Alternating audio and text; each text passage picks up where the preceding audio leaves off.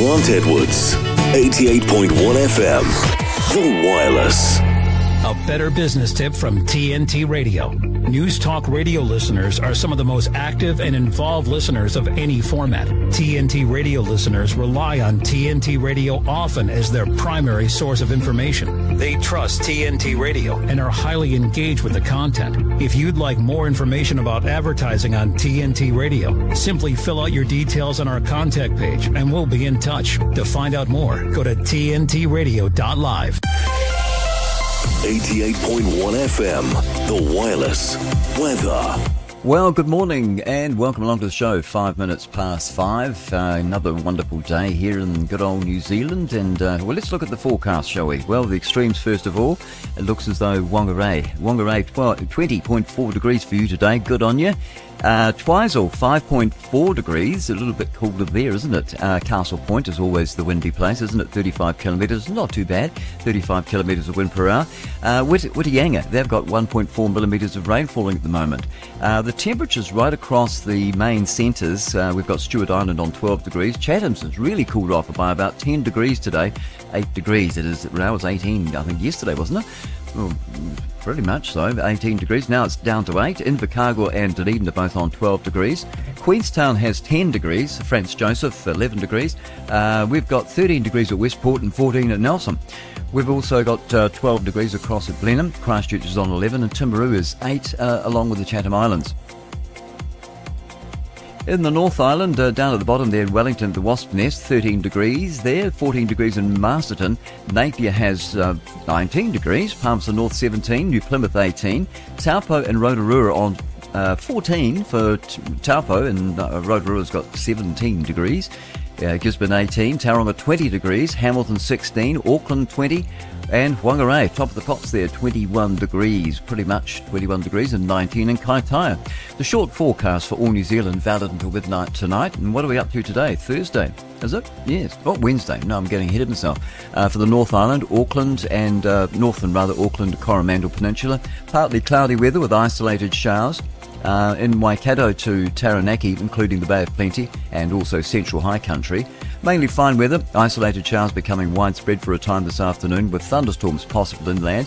The Gisborne and Hawke's Bay and also the Wairarapa, mainly a bit of rain actually, morning rain in Gisborne, otherwise mostly cloudy with isolated showers.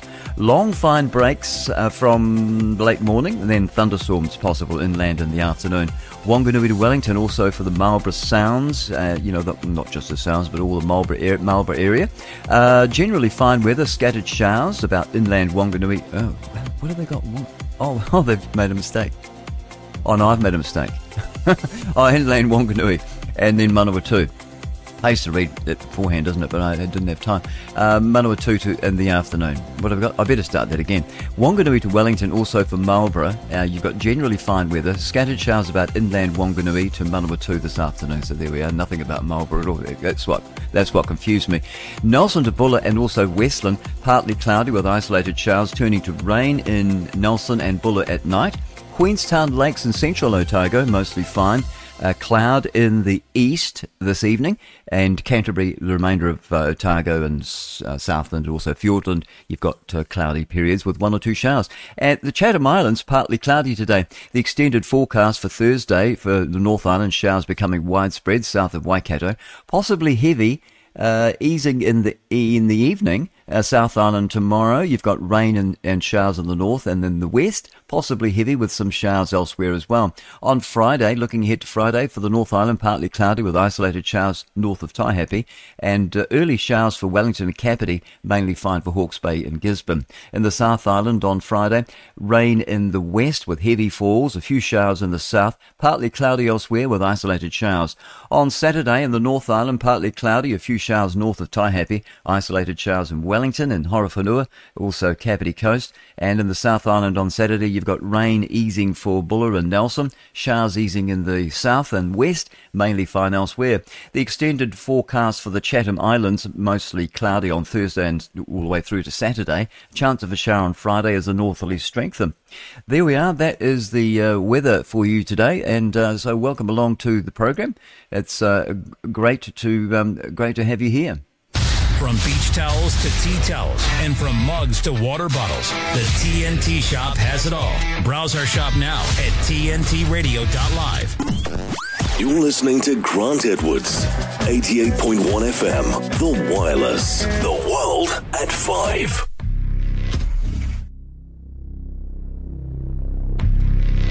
Would you call you? Oh, I don't know about that. That's a bit long. I'm getting a bit tired of that. I don't know. What do you think? Yeah, I'm definitely getting tired of it. I think, we might might give it a miss altogether. Price is easy if the promise is clear and powerful. But the price seems almost too much to pay, too much to get over, too much to accomplish if the promise isn't clear, if the promise isn't powerful. We will pay the most extraordinary disciplines if we can see the promise of the future, called setting goals. So I'm asking you to get a handle on the future. I'm asking you not to leave it to anyone else. Don't leave it to the company. Companies got their own goals. I'm asking you to set your own goals, your personal goals. Income goals and financial goals and health goals and spiritual goals and where do you want to go and what do you want to do and what do you want to see and what do you want to be? That's it. Promise of the future. Design yep. your own future. Absolutely. 11 minutes past five. It is just what we need for this hour of the morning to um, get us up and rearing to go, get the coffee down you and whatever else is you have. I don't know how people can survive without coffee, frankly. Let's look at the news, and uh, I'm over at Radio New Zealand at the moment, and um, I sort I started doing things a little bit different this morning. Uh, give you, I want to give you a wee bit more detail instead of just the headlines. So I've tried to sort of do a bit of cut and pasting and put it on a on a Word document. So hopefully that this will um, be a wee, wee, bit better for you. Uh, this story by Radio New Zealand: uh, Auckland water provider Watercare is defending a social media post encouraging women to take shorter showers. And rightly so. and other users have they've called out the post for sexism, oh, as they would.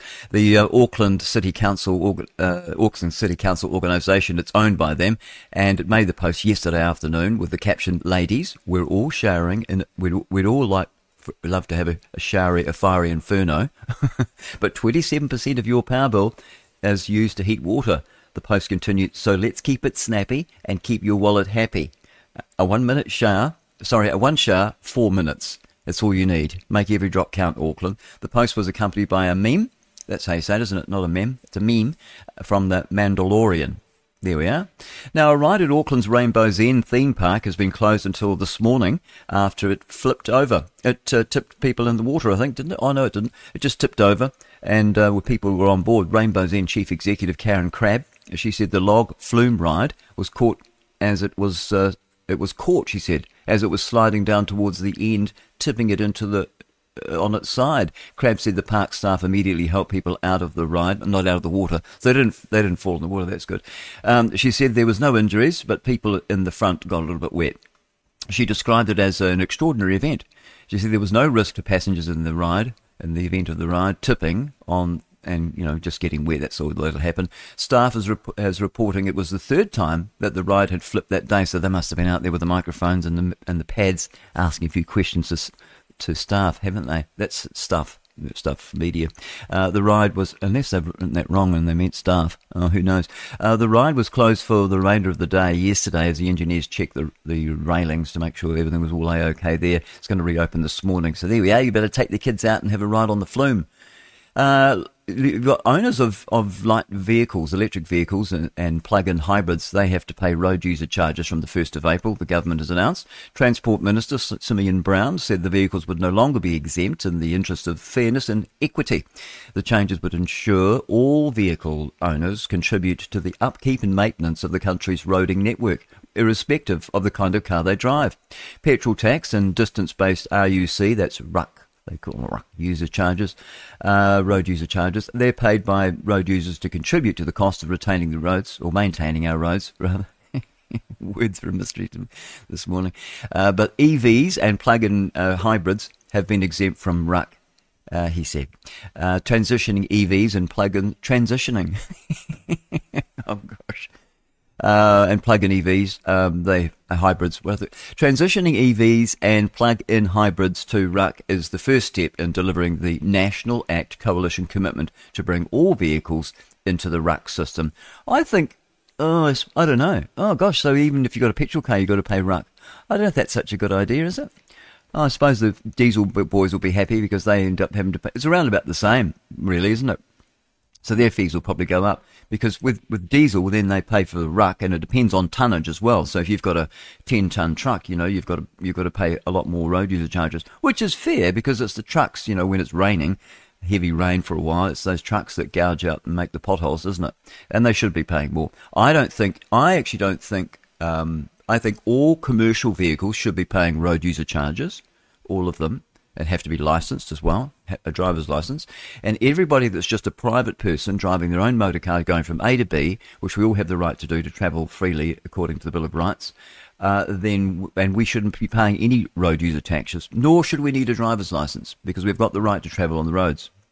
There we are. Oh, you might not agree with that. If you don't agree with that, why don't you send me a text?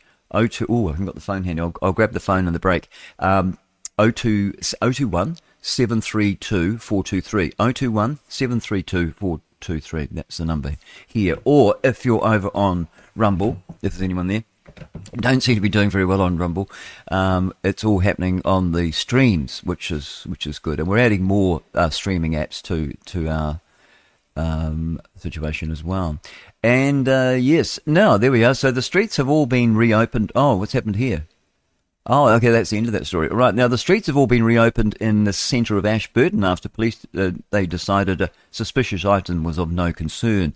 Police were alerted to an item on the footpath in Ashburton's, it looks like Tancred Street, Tancred Street, at about half past three yesterday. Work and Income has confirmed the package was left at its office and police were called as soon as it was discovered. The spokesperson for the Defence uh, Force bomb disposal squad had been notified. And uh, but it's all good, no problem, no gangs. But it's probably left there to scare people because that's, there's a bit of that happening, isn't there, at the moment? Um, libraries and places where else cafes was something happened up at Waitangi there too. But there's there I think libraries they're yeah, there's some nutcases out there leaving bombs, probably leftist, you know, trying to pretend that it's a right wing um, white extremist or something like that. Now, a gang member has been charged after a serious assault in Mahia in Hawke's Bay on New Year's Day. They finally got hold of him. Uh, Detective Senior Sergeant Mark Morehouse. He said the arrest was made after police searched the property of Aput, uh, on Aputu Street in Wairoa on uh, Tuesday, that's yesterday. A patch member of the mongrel mob and the Barbarians Motorcycle Club was arrested. He said the 29 year old faces several charges relating to the assault, as well as one for methamphetamine found at the property. Have, have a sniff around. And also, a 25 year old woman has been uh, jointly charged with possession of meth for supply. Now, how old was he? 29, is he? Did it say how old he was? No, it didn't say. Yes, probably got some young Sheila there uh, on the drugs. That's no good, is it? Oh, that meth boy. I tell you what. I mean, I went.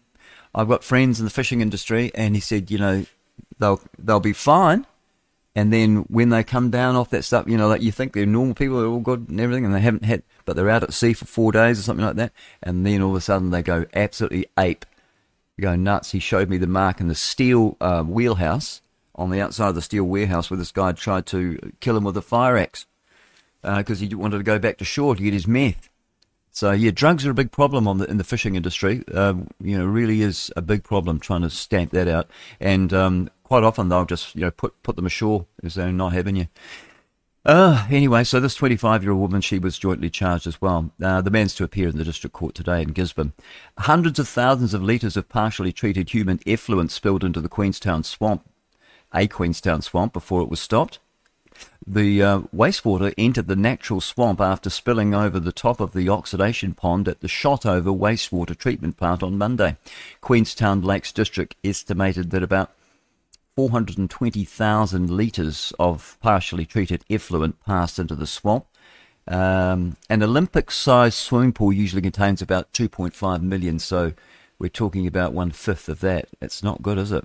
Property and Infrastructure Acting General Manager Simon Mason said the material in this pond has typically been through 80% of the normal treatment process. Yeah. I don't think, I don't like all that treatment rubbish anyway. I think dig a hole and put your poop in that and put some dirt over the top. And everyone takes responsibility. That's what I say. But I suppose you'd run out of places to put your poop. No, I don't think so. Just bury it. I mean, the ground goes down quite deep. Um, you could just get a hole, a hole drilled. Then the kids would be going, oh, no, no. It just seems so expensive to have just this waste of just all this water flushing a piss and, and poo down, you know, down some pipes to go into some oxidation pond which stinks, and then they treat. And I mean, it's good when it's all finished and comes out the end, but it just seems such a waste when we could all deal with it ourselves. But I suppose, oh, they'd be worried about diseases, I suppose, because people would be filthy, wouldn't they? Mm. Yes, I suppose that's the thing. Uh, property and infrastructure. Eh, oh, we got him, Simon Mason. He said the material uh, eighty percent. Yeah, uh, he says they're still working to confirm exactly why and how this situation occurred, but the weekend's heavy rain and control systems issue was likely to be the issue. Yeah, that's what happened. Heavy rain that overflows it happens happens all over the place. There's poop and piss going into the into the seawater. You know where we're supposed to swim in the summer, uh, all over the country. It's just a shocker. That it's, it is a shocker.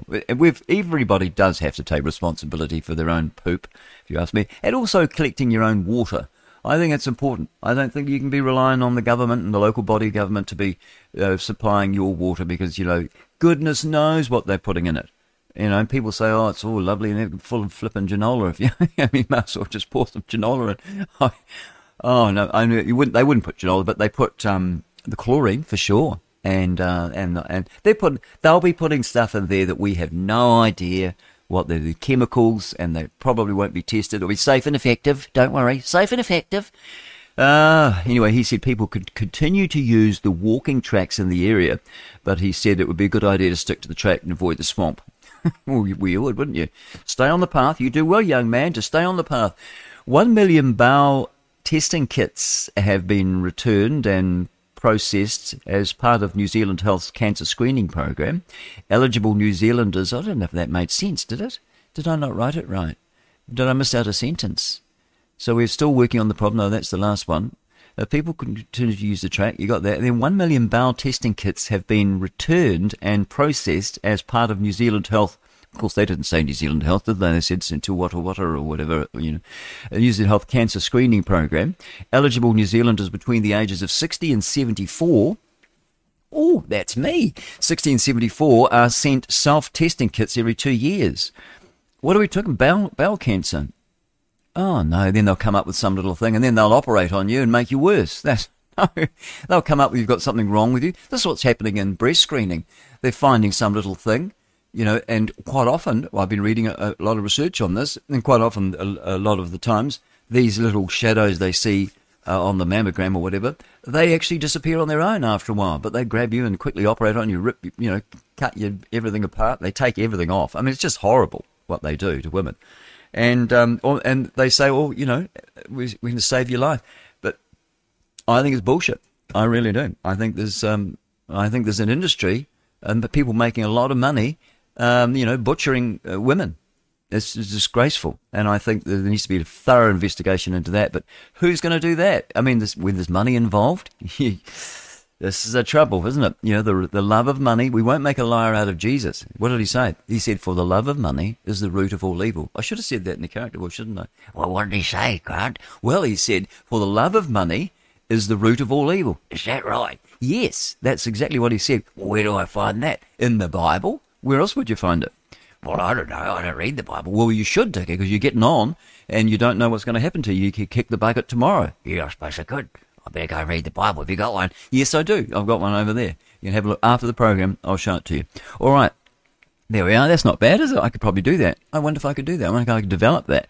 Anyway, New Zealand Health, they said that they it uh, it was much. See, here they go. It was much easier to treat if discovered early. Yeah, so they don't have to take so much tit off. It's just horrible. It's just oh, it just makes me sh- shiver there are the, the you, you, do some study on this. We've all got to take. You can't be farming out your own health. You can't be jobbing that out to someone else to take care of. We've all got to take responsibility for our own health. That's the most important thing. And you know your body better than anyone else knows it. So that's what I say anyway. Now, a 12 year old girl has been reported missing in Auckland, but she has been found safe and well, according to police. Fancy that, 12 year old kid. Um, Cassius was her name. Cassius, that's a name for a boy, isn't it? Cassius Clay, Muhammad Ali. Cassius was uh, earlier reported missing by her family after leaving her home in Glendene, which, I don't know, used to be a bit of a, bit of a, oh, should I say? Probably, might be some Glendene listeners. It was always a bit of a sort of lower grade area, wasn't it? I think so, anyway. So, but I remember, I remember it being that like that.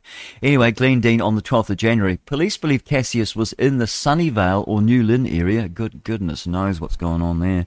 Uh, because of a rage, your family was uh, concerned and they called police. Police were concerned as well.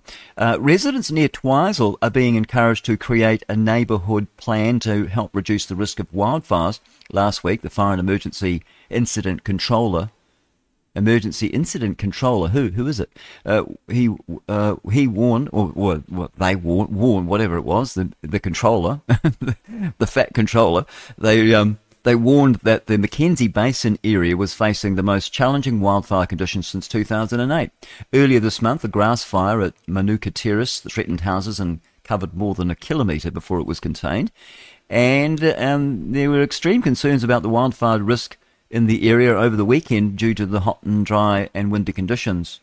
Uh, it prompted a community meeting last week to discuss the risk, which, which, uh, and they all turned out. All 75 of them turned up to attend. And there's going to be more meetings. I think there's another one tonight, actually, as well. You can contact the council.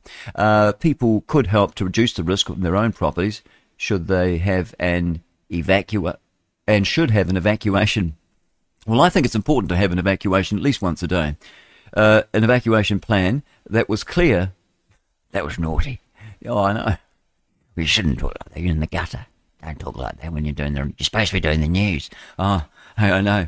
All right, we'll get back to it then. So people should have um, to reduce the risk. Well, they should really, shouldn't they? Yes, reduce the risk of their own property and should have an evacuation plan that was clear about what to do and where people should go. He said. Now the meeting for other neighbourhoods and nearby subdivisions will be held in the future. There's going to be more. Now, a dad parked in a popular Dunedin lookout was attacked by a man, thumped in the back of the head, I think. because he get the baby out late. Anyway, read the story, great. Yeah, read the story. Okay, I'll stick to the story. Uh, now, a dad, he parked at a popular Dunedin lookout and he was attacked by a man in another car who objected to his baby being out late at night. Senior Sergeant Anthony Bond of, the, of Dunedin said the father was parked in what they call a, a, a unity park. What's that? A unity park. Was that just the name of it? Oh, it's, oh, it's called Unity Park. Oh, okay. Uh, late on Monday evening, when the assault happened, you need to concentrate on what you're doing. I know I do. I know I do. Now, the argument started because the occupant had a baby in the back seat where he was trying to settle it. Yes, you do. You, you know, you take them out. I mean, you know what we used to do with babies trying to settle and they won't, you know, won't settle. Actually, the best thing to do is just chuck them in a dark room and shut the door and let them cry. and don't go back. It's hard to stop your wife from doing that, but that's the best thing to do. And then you'll get sleep eventually because they fall asleep. But if they know you're coming, they'll just keep crying. You know, they'll just have you wound around the, your, their little finger, which is what they do right from the start, don't they? And that makes them selfish. They become selfish, little babies. Uh, yeah, that's how we teach them to be selfish, actually, to just cry out and get what they want all the time. So you just let them cry and might, they might cry for five minutes, might cry for ten minutes, and then they stop crying, and you don't come, and they're happy. They're they what would you call self? They're content. They become content with them, their own person being on their own. It's very good. But sometimes we used to do silly things like we'd get a thirty meter um, extension lead and throw it on the ground, you know, and all tangled up, and, and then I'd put the baby in the pram, and and I think it was Gabriella, and I'd push her backwards and forwards over that quite firmly and that would put her to sleep.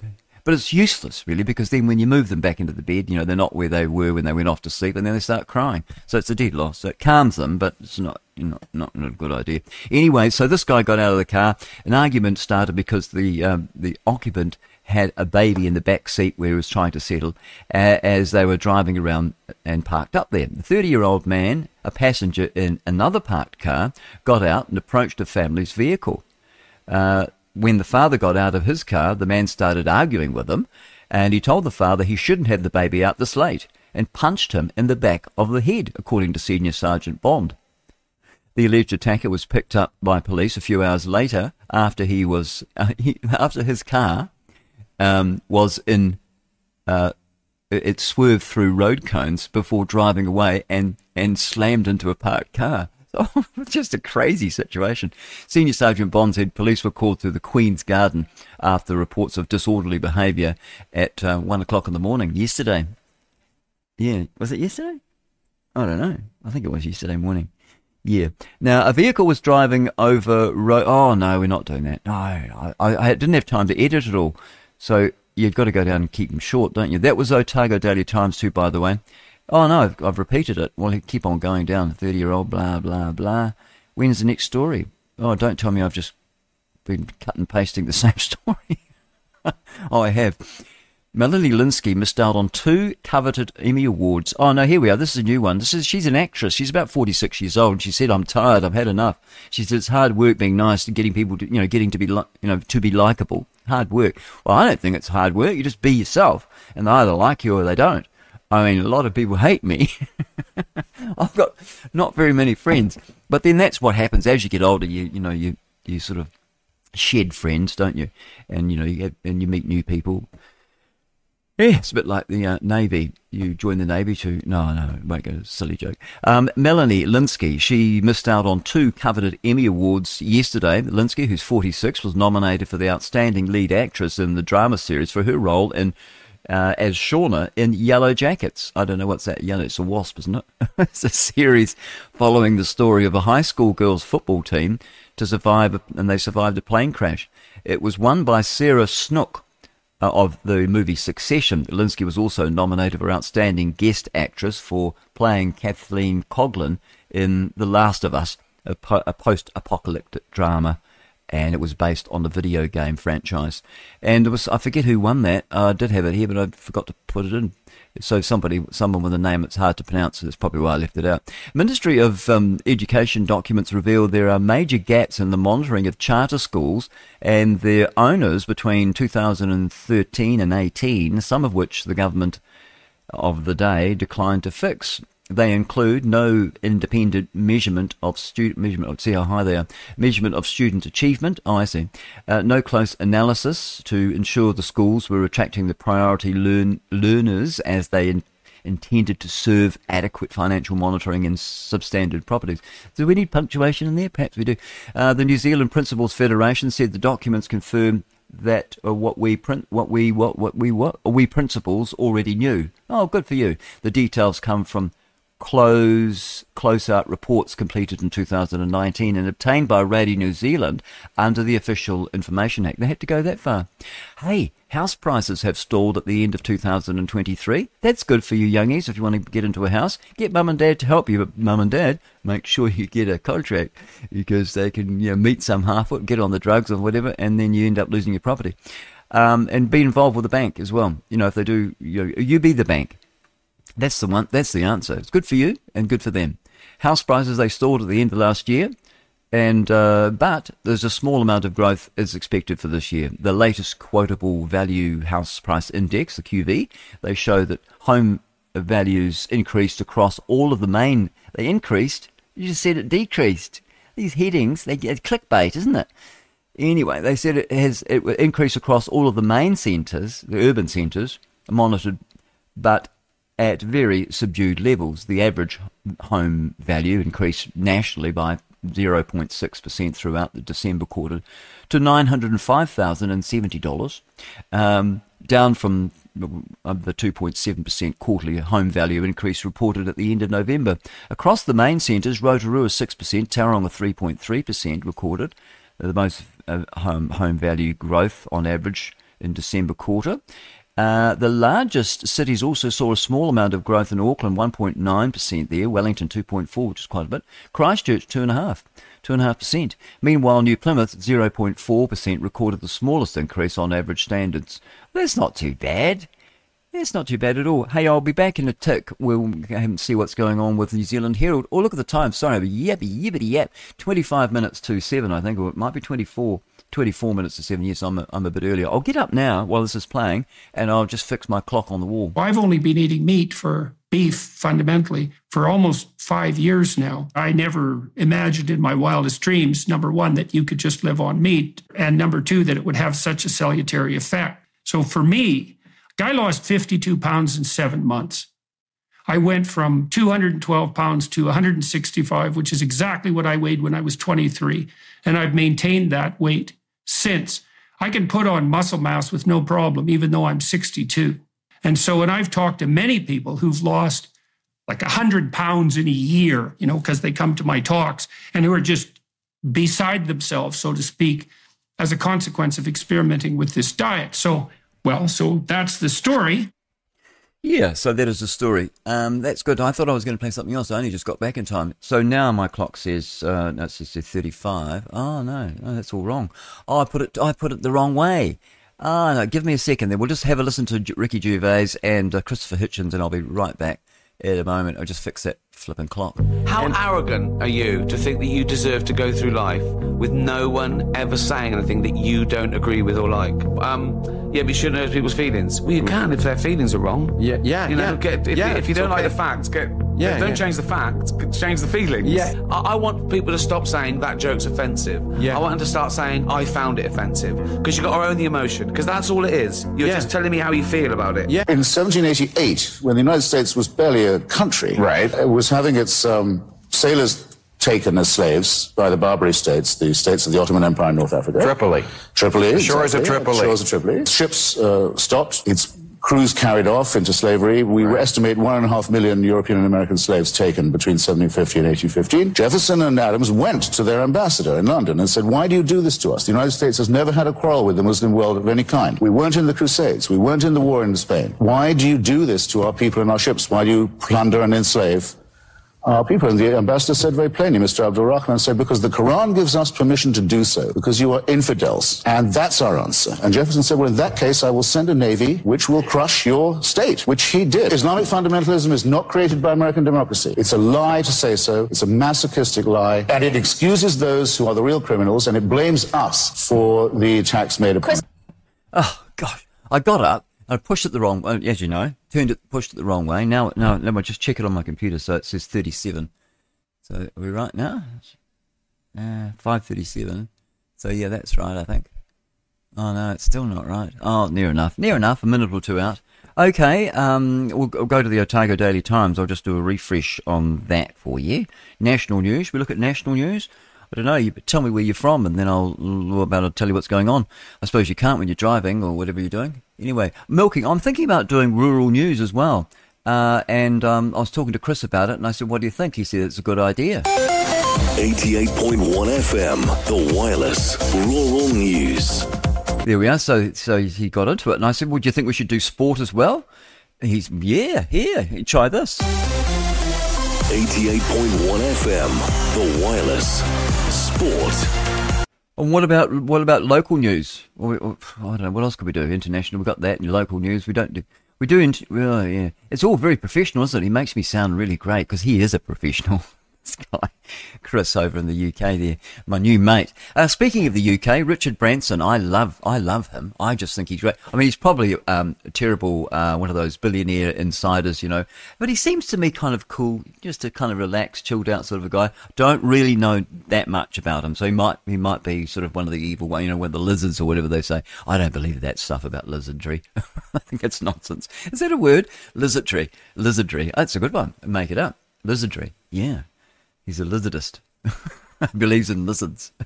I was in a board meeting when I was about 50 years old. I think I said, Is that good news or bad news? And, and one of the directors said, come, come outside, Richard, a minute. So came outside and he said, You don't know the difference between net and gross, do you? So I said, No. no. He said, I thought not. Anyway, I brought a sheet of paper. He, he has some co- colour pens and he, he colours it in blue and then he puts a fishing net in the in it and then he puts a little fish in the fishing net and he says um, so the fish that are in the net that's your profit at the end of the year and the rest of the ocean that's your gross turnover and um, I went uh, got it. Ever since then, I've been name dropping net and gross to people who obviously know full, full well what it is. But the point of the story is it really doesn't matter. I mean, it's, be- it's a good idea, most likely, if your chief accountant uh, knows. For somebody who's running a company, what matters is can you create the best company in its sector? Just go out and create something that's going to make a positive difference to other people's lives.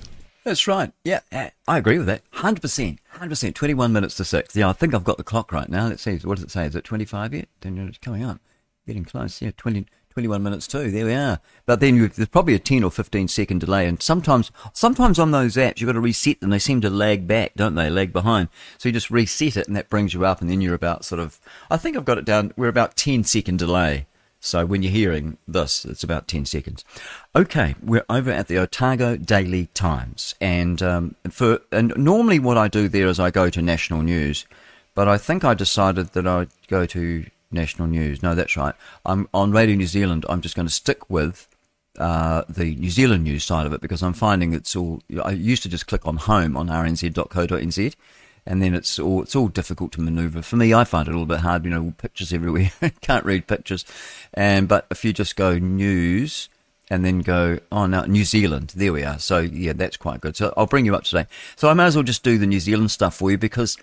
I mean, we've got Aussie listeners, and I'll do a little bit of that later. But I think maybe yesterday I was a wee bit too much on the Aussie Aussie front. It's only because I find it easier to read. Um, I just find it a lot easier over at Sky News the way they lay out the the website there. It's just so much easier. Uh, anyway, we're oh, oh, and what happened on this day in history? Oh, before we do uh, go any further, what about that? Now we had the women's auxiliary, didn't we? Um, that was yesterday. Um, well, I better um, bring you up to date with that too. So I'll just quickly f- go forward to the 17th because it's the 17th today. Hey, if you're having a birthday today, um, you are sharing it with some very famous people, which I don't know who they are, but I'll, I'll, maybe I'll maybe that's a good idea because you're sharing it with Elvis Costello, no, or something like that. I don't know.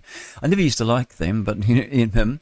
Anyway, 19 minutes to 6. And um, so on this day, uh, 17th of January in 1853, New Zealand Constitution Act. And that's important apparently. That comes into force. Uh, the governor, Sir George Grey, I love it up there, don't you? His, where his mansion house there in Kawau Island. I just love it up there. I used to love taking the kids up there it's just absolutely lovely. Walk around all over the place. Ladies' Bay, where the ladies used to bathe, and the men would go further around. And he'd ride in his carriage all around the place. But they're starting to say, you know, some of the people that are in there in that home there, uh, in DOC, I think it's DOC controlled, they are starting to denigrate him, actually. And uh, I think that's bad news. They're starting to tell stories that I don't think are true. A bit of bit of revisionist in the history and uh, you know he was he was a great governor. Anyway, Sir George Grey he issued a proclamation to bring New Zealand's Constitution Act UK 1852 into operation, establishing a system of representative government for our colony. There we are. So that's what happened, and I might give you that after say let's see, so after seven o'clock or something like that. A little bit down, I'll read the entire the entire piece. I've even got a clipping there from the actual uh, yeah newspaper clipping the English version of the New Zealand Constitution Act 1852. But anyway, on this day, in um, 1853, January the 17th, it came into force. Now, uh, let's look at the Otago Daily Times. And uh, the na- national national soars in year's first political poll. How about that? Voters appear to have uh, warmed to the government over the summer break, with the first poll of the new year showing National breaking the 40% threshold a former national uh, mayor uh, to replace Ghahraman in the parliament. Is that right? Is that the one that says F puts the f bombs out in his emails? Probably not. Uh, with the resignation of Golriz, I've been calling it Golritz. I don't know. There's no T in it. Golriz Ghahraman. You, uh, sometimes you start off, you make a mistake, and then you keep repeating it if you don't correct it straight away. So perfect practice makes makes perfect, but not practice makes perfect because you can be practicing the wrong way, can't you? Uh, with the resignation of Golriz, Golriz Ghahraman, I hope I got that bit right, former Wellington Mayor Celia Wade Brown is set to enter Parliament as the Greens' newest MP. She did the right thing. She, they, wow, she did the right thing. She had to, uh, what do you call it? Um, lean on a sword, uh, oh Gary, but what a half wit. What's what's with that? She must be a kleptomaniac. I mean, that is they say it's a disease. I think all that sort of stuff where they say, oh, she's she's an alcoholic or he's an alcoholic. I think they're just excuses for uh, just say you know just to always we always want to pass the buck, don't we? And I think it's just an excuse to say you know you haven't got self control. Some people have got it and some people haven't. Some people like the taste of it. Some people just like the, the, the feeling it gives you. Jordan Peterson knows quite a bit about it. He would probably disagree with me and say, no, it's definitely, uh, it is definitely a disease. But I don't know. I don't know whether he would. Uh, the Bible mentions uh, about drunks. That's what it says. Drunkenness. It says you can't, uh, there's no drunks in heaven. So if you're a drunkard, you can't go to heaven according to the Bible. Uh, liars and they, they, can't go either. So, oh gosh, none of us. Who, who could be saved? Well, we're lucky, aren't we? We're very, God's made a way for us to escape His judgment. So even though we do all this bad stuff, uh, we've done all this bad stuff, God's made a way for us, and that way is Jesus Christ. He came, He laid down His life on that cross once and for all, 2,000 years ago, and so that, he, he took all of our sins in His body. How about that? He did that for us. He died to pay the price for our sins because God is a just judge when he makes a judgment. When he says, when he gives us the Ten Commandments and we can't keep them, those, that's his standard and we've got to keep them. But he knows that nobody can, so he came himself and laid down his life in the form of Jesus Christ, who is God in human form. That's what the Bible teaches. If you just don't take it out of context and you read it all, you know, in its entirety, Jesus Christ actually is God himself in human form. He came and laid down his life. So that means the judge, the one that's going to be judging us, came and laid his life down for us, paid the penalty, went and paid the fine for us, paid the, you know, the death penalty for us. And then he, because he is God, he rose from the dead. And then he went back to heaven and he's coming back. That's what it says in 1 Thessalonians chapter 4 and 1 Corinthians chapter 15 tells us that he's coming back to take those that believe. Nothing to do with how good you are. Not, this is all your good works are, are as filthy rags. It's all to do with what you believe. Do you believe that he did that for you?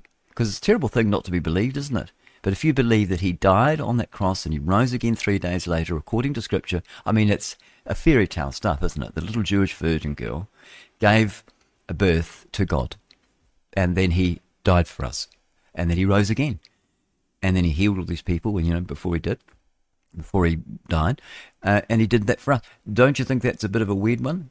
So you really need to be making sure that the book that you're reading it from really is has, possesses the necessary elements of a divine revelation. Because if it's not, if it doesn't, if it's got errors in it, if it's got mistakes that are provable, and the Bible, I think God does this on purpose. There's lots of apparent errors, but when you go and study for years, like I have done, you actually find that those errors, apparent errors, are not errors at all. And you find that the people that say they're errors are just the enemies of God, because the Bible says, "Thy word is truth." John seventeen seventeen it says God will preserve every word for eternity. Psalms 12, 6 and 7. It says, Jesus says, Heaven and earth shall pass away, but my words shall not pass away. And so we can trust that book, Sola Scriptura. And I've got people now online that are saying, "Oh no, you're the you're of the you're of the um, the Bible only people." yeah, yeah. As for me and my house, we will follow the word of God. Thank you very much. Uh, that's the way we're doing it. We're not going to follow some halfwit up there in front of us that's um, corrupting the scriptures. They even warn us, the Bible even warns us in the King James, of course, you need a King James because it possesses the necessary elements of being a divine revelation. All the others have been corrupted. I mean, what would you do if you were the devil? First thing I'd do is I'd join the seminaries and I'd, I'd, I'd be corrupting the Bible. That'd be the first thing. I'd be getting the end. Just change it a wee bit no good changing it too much because otherwise they won't buy it. It's a bit like rat poison. They won't eat it if it's all poison. it's got to have just a wee bit, just enough to kill them. And that's the thing. I mean, you can become a Christian by reading any Bible, any version, doesn't matter, no matter how corrupted it is. However, you cannot grow because the Bible says, man shall not live by bread alone, but by every word of God. See that word every? What does that mean? It means all of them. So you need all the words that God has provided for us to have. He, and he's put them all there in that book. All that we need. There might be other words, but we don't need them. It's comprehensive. We have all we need. And it's all in that book. And you can live by it. Man shall not live by bread alone, but by every word of God. That's how we live. And that's how you grow by reading it. And you become strong, a strong Christian. And then you become, you know, self reliant. Well, reliant on the word of God, actually you feel self-reliant in a way because you don't need other people to tell you what the Bible means, and you just don't need other people to tell you. And I can remember when I was in radio years ago, um, I used to think, well, how do you pronounce that word? How do you pronounce that?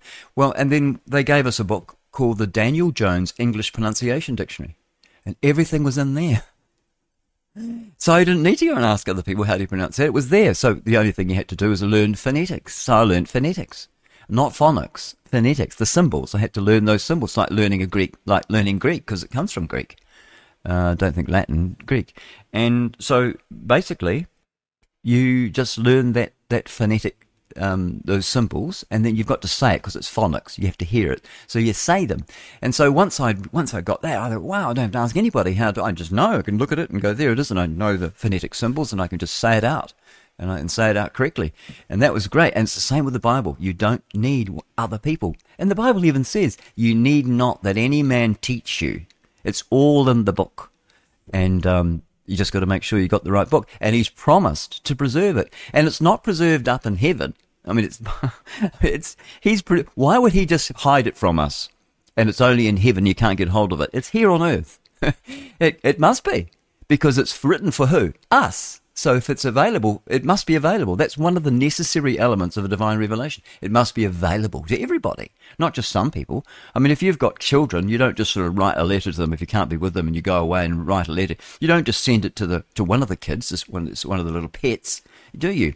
You send it for them all, for them all, because you love all your children, don't you? And God loves all of us and that's why you, you don't you don't need every single it's written for all of us and all of us can read it some might be a bit hard and sometimes you might have to do a bit of extra study but god likes it he puts that there because he likes it when you go and look into things and study but when you find when you start studying the bible you will realize there are no contradictions and there are no errors and it is absolutely perfect. I mean, there have been people. There was a mathematician once. I think he was a Russian mathematician, atheist, and he set out to prove that the Bible was erroneous. And he became a Christian because he said it was just mathematically, it was just so perfect. And so he, that's how he, he got there. Anyway, so how did we get onto this? I don't know. I don't know, God. How did you get on? I don't know.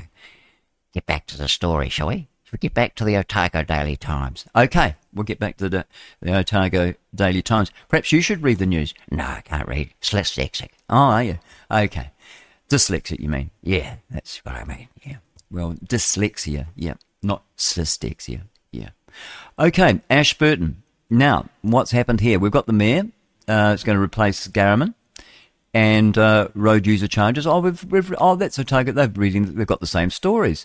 Oh, well, perhaps we should go somewhere else then. Perhaps we should go over and have a look somewhere else. Uh, what about stuff? Are they up with the play? I don't know. It's all very repetitious. You can see why we all think the same way because he who controls the media controls the thinking of the people. So if you control the media, then there's only just a handful, I think, of people that actually control everything we read.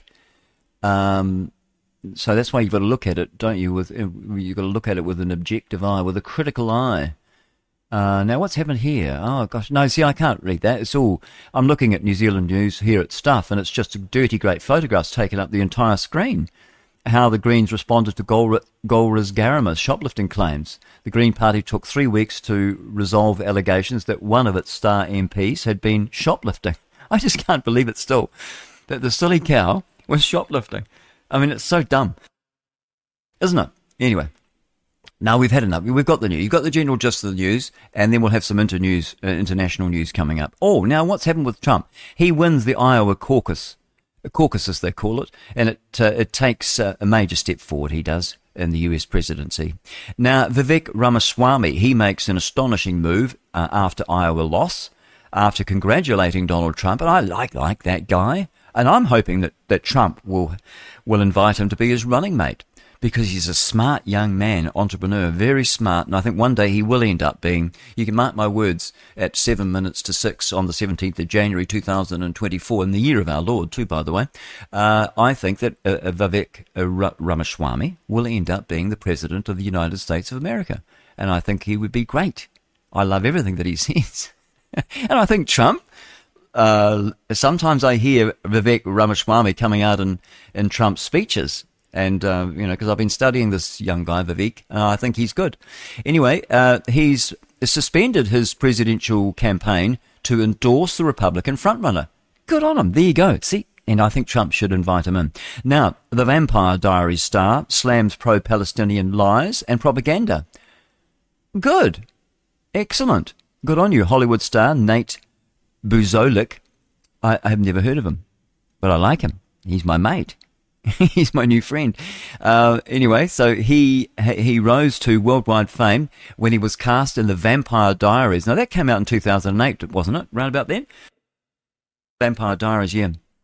I lost a lot of advertisers in that. Once I had a magazine done in Whakatane. It was called Look. And um, I had um, a sports store. I think it was some um, you know, big, big sports store. And anyway, the Vampire Diaries, and I had it on the front. And it was just, just you know, you do these things. You, you just front page. I think it was a big story inside, you know, and it had this flipping blood and vampire and blood running down its cheeks, and this woman with teeth, you know, the vampire teeth. And it was like you do those sort of things to sort of get attention, don't you? It's all attention seeking. That's what you do in advertising. You just like you like spit on their spit on their shirt and you get their attention, don't you? that sort of thing, you know.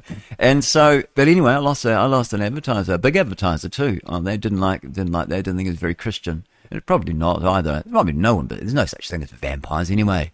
It's rubbish. It's rubbish. It's all made up nonsense, you know. And it's all from these Catholic, all it all comes from the Catholic Church, all that rubbish. I mean, where's that? You know, it's. A, I think vampire was it Transylvania and all that, all that sort of stuff. But people that believe in all that sort of thing, you're usually sort of superstitious, you know, nutty, you know, women. Um, mostly men don't go around about going on about vampires, do they? But women, they do. They think, and they kind of like the idea of their neck being bitten, I think. A bite on the neck. Ah, suck the blood.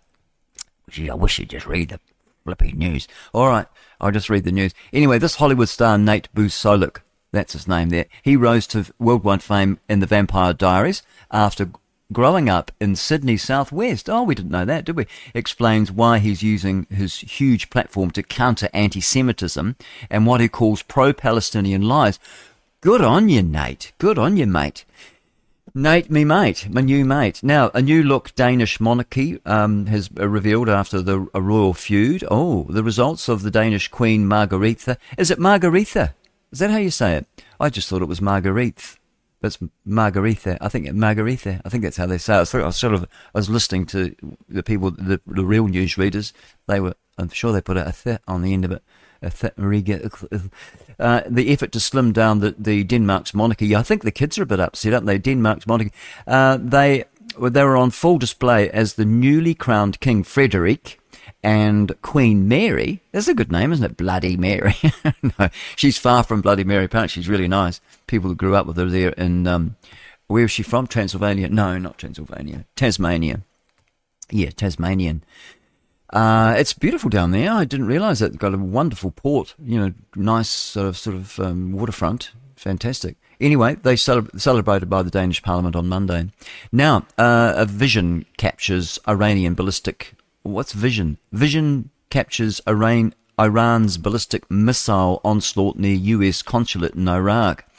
Uh, Iran, is that screen big enough or my eyes getting blinder? Oh, it's down a bit. I'll pop it up oh, another notch to 150. I've got to put it to 150. If I, look, I can blow it up, and if I take my glasses off, the still just fuzz.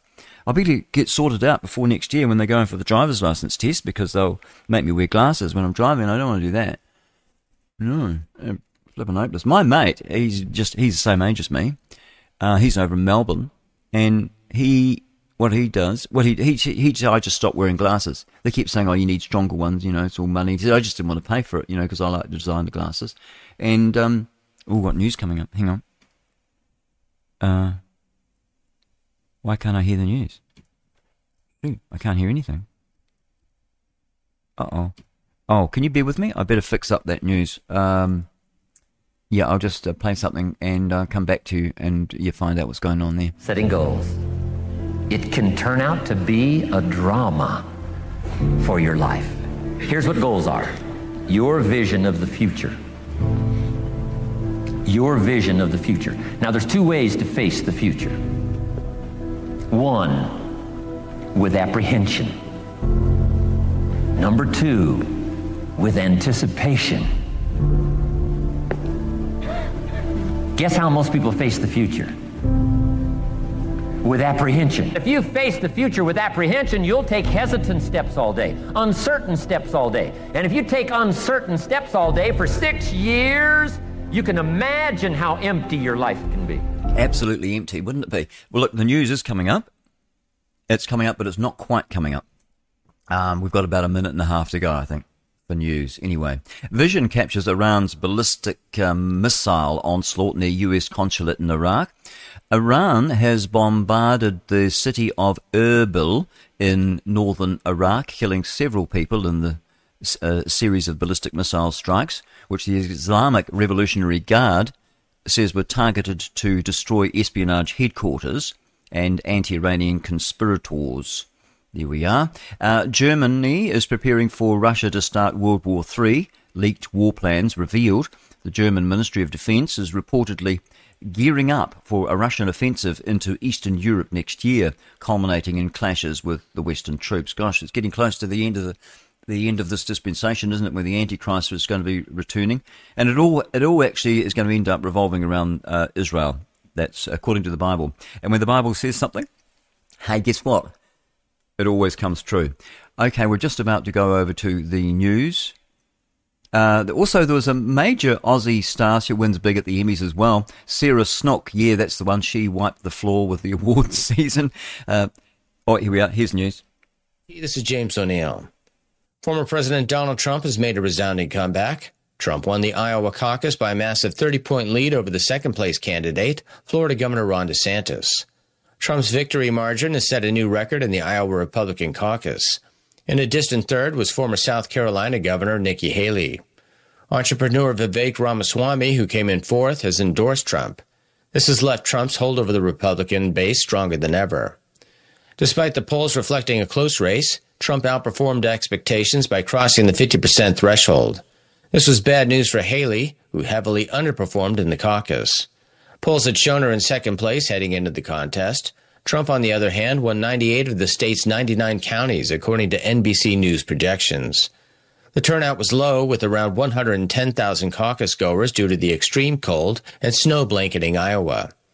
This is significantly lower than the 186,000 reported in 2016, a competitive Republican nomination year. The reduced caucus goers' turnout hints at the possibility that voter enthusiasm may not be high for the Republican primaries in the current cycle.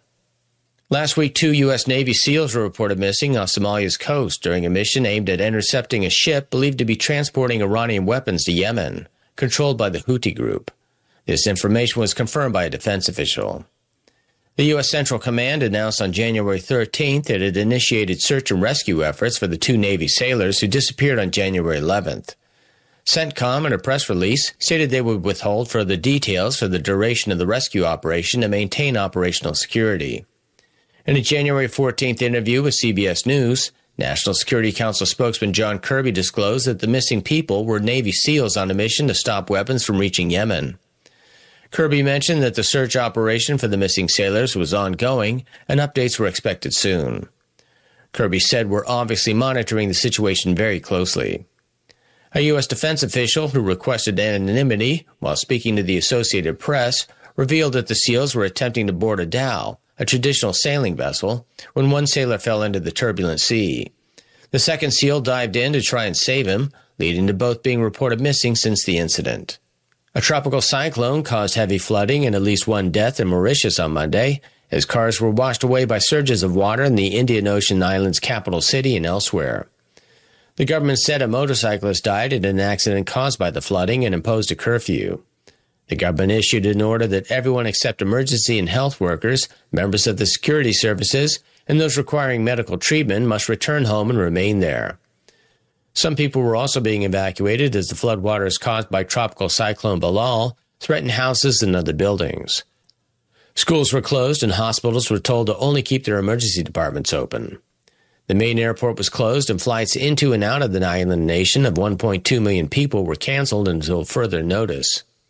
The Mauritius newspaper L'Express published videos of cars floating down streets that looked more like raging rivers in the capital, Port Louis, and other parts of the island. Some people climbed onto the roof of their car and clung on. Motorists who had escaped from cars were being seen pulled from the floodwaters into safety by others. Vehicles were left piled up, some of them overturned after some of the floodwaters receded. The water also entered buildings and flooded homes and the lobbies of offices. Former House Speaker Newt Gingrich told Hannity that Donald Trump's resounding win essentially clears the field. Well, you lose every game. Fine. I mean, he can go home and say he did the best he could. Nikki can go home and say she did the best she could. Ramaswamy can go home and say he did the best he could. None of them are going to be the nominee. Period. It is over. We'll be back with another news break at the top of the next hour. James O'Neill for TNT. This is a TNT Radio Encore. If you've been told to pull up your socks, then make sure it's a pair of TNT socks. The TNT shop is now open at TNTRadio.live. 88.1 FM, The Wireless. Weather. Well, it's five past six. Good morning to you. Very good morning to you if you've just woken up. The sun is, well, it's not up yet, but boy, it's light out there. It's going to be a wonderful day. Let's look at the extremes, shall we? Uh, yeah, do the extremes. Just tone that down a bit there. It's a bit loud. Just a bit, do you want it loud like that? Can't talk over it. No, I can't talk over that. No, we bring it down a bit. There we are. Okay, we've got that. Now, the extremes, Whangarei is still the, no, no, no, it's overtaken. Uh, Whangarei, oh, was it, was it before? I can't remember. 20s, yeah, I think it might have been. Nearly 21 degrees there anyway. Uh, Twizel uh, warmed up a bit, is it? No, it's cooled off. 5.5 degrees. Castle Point, 28 degree, uh, 28 kilometres per hour of wind, and the wettest place is still Whitianga with one millimetre of rain falling there. And we've got Stewart Island, 12 degrees. Invercargill's on 11. Dunedin's on 12. The Chatham Islands is on 8, along with Timaru. Queenstown has 11 degrees, along with uh, Franz Josef. Uh, Westport's 13. Nelson's also on 13. 11 degrees in Blenheim. So it started to chill off a bit, I think, but they say it's going to get warm. But I don't, th- I don't think it's working very well for the weather warfare people. Christchurch 11. Timaru's on 8. Wellington 13 degrees. Masterton 14 degrees and Napier's on 18, Taupo 14, Rotorua 17. Back to Palmerston North 17 degrees there, New Plymouth next to Mount Egmont, that wonderful mountain, Mount Egmont. Apparently Egmont was a great guy. Uh, 18 degrees there for the Egmontians. Uh, for the for the New Plymouthians, and uh, Gisborne has 18 degrees. Tauranga is on 20, Hamilton 16, Auckland 20, and Whangarei 21, top of the pops, and Kaitaia 19 degrees. Well, a very good morning to you. Uh, let's look at the short forecast, shall we? Yes, do that. Um, Auckland uh, is going to have um, partly cloudy today. So is Northland and Coromandel Peninsula, partly cloudy with isolated showers for all three of you.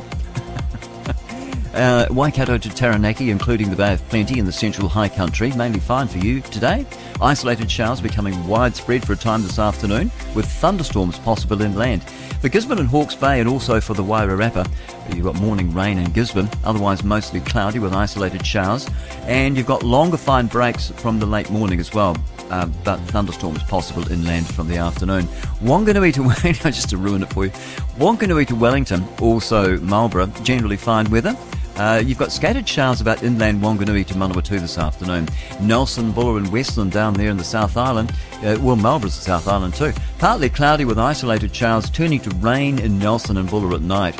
Queenstown Lakes and central Otago, uh, mostly fine. Cloud in the east this evening. Canterbury and the remainder of Otago, also for Southland of Fiordland, periods of cloud with uh, one or two showers. And for the Chatham Islands, what have you got today? Well, it's a partly cloudy day all day for you. How about that? Yes, it is a partly cloudy day all day. It's seven minutes past six.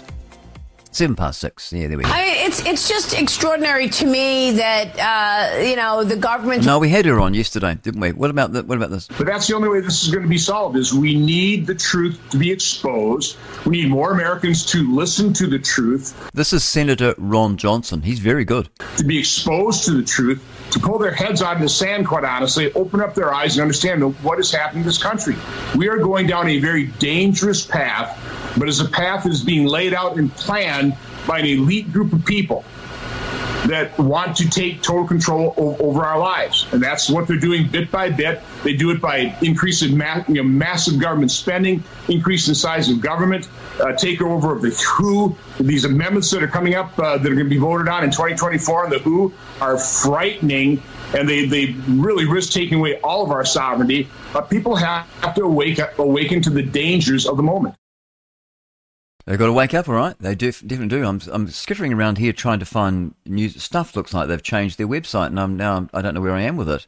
It's, it's awful. I don't, I don't, like it at all. It's all, all washed out. Let's see. I'll just click on news and see if it brings us back to something that resembles what I'm used to. It's all running a bit slow too this morning. Uh, it is over at stuff anyway. So uh, where were we? Anyway, we're over at Sky News, weren't we? Oh, why don't we play a few videos? Yeah, that's a good idea. Yeah, that's a good idea. Okay, let's do that. Um, we've got that that star. That was the last thing just before the news, wasn't it? It's nine minutes past two, nine past six two. By the way, good morning to you. Um, who she's a major Aussie star. She wins big at the Emmys. Sarah Snook. She snuck in and she wiped the floor with the in the awards season, adding an Emmy to her list of trophies won this year for her outstanding work in the HBO TV series Succession. But our one did all right. What was her name? Can't remember. anyway, um, yeah, now we've got um, Nauru. They did not ask Australia for handouts, says Albanese government. Australia was not approached by Nauru for more money to operate immigration detention centre on the island. With that story, uh, we have who do we have there? Who's going to be giving us the story? It looks as though it is. Um, don't know, but we'll have a listen. Well, Australia was not approached by Nauru for more money to operate an immigration detention centre on the island. It's believed a funding spat with Taiwan contributed to Nauru's decision to sever diplomatic ties. Live to political reporter Cameron Redden in Canberra. So, Cam, another Pacific nation cuts ties with Taiwan. What's Australia's role in all of this?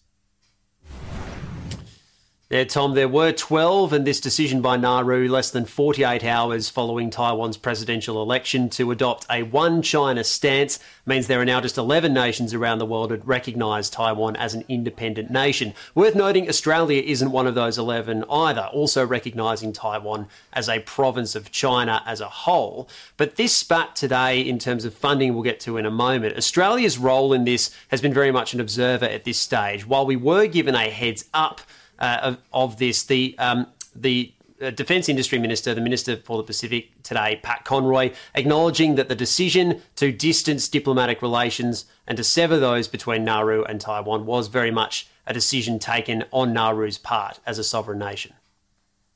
This was a decision by the sovereign government of Nauru, and we respect their decision. Was the Australian government taken by surprise by this announcement by Nauru? No. I, I can be very clear that we were aware uh, in advance of the announcement.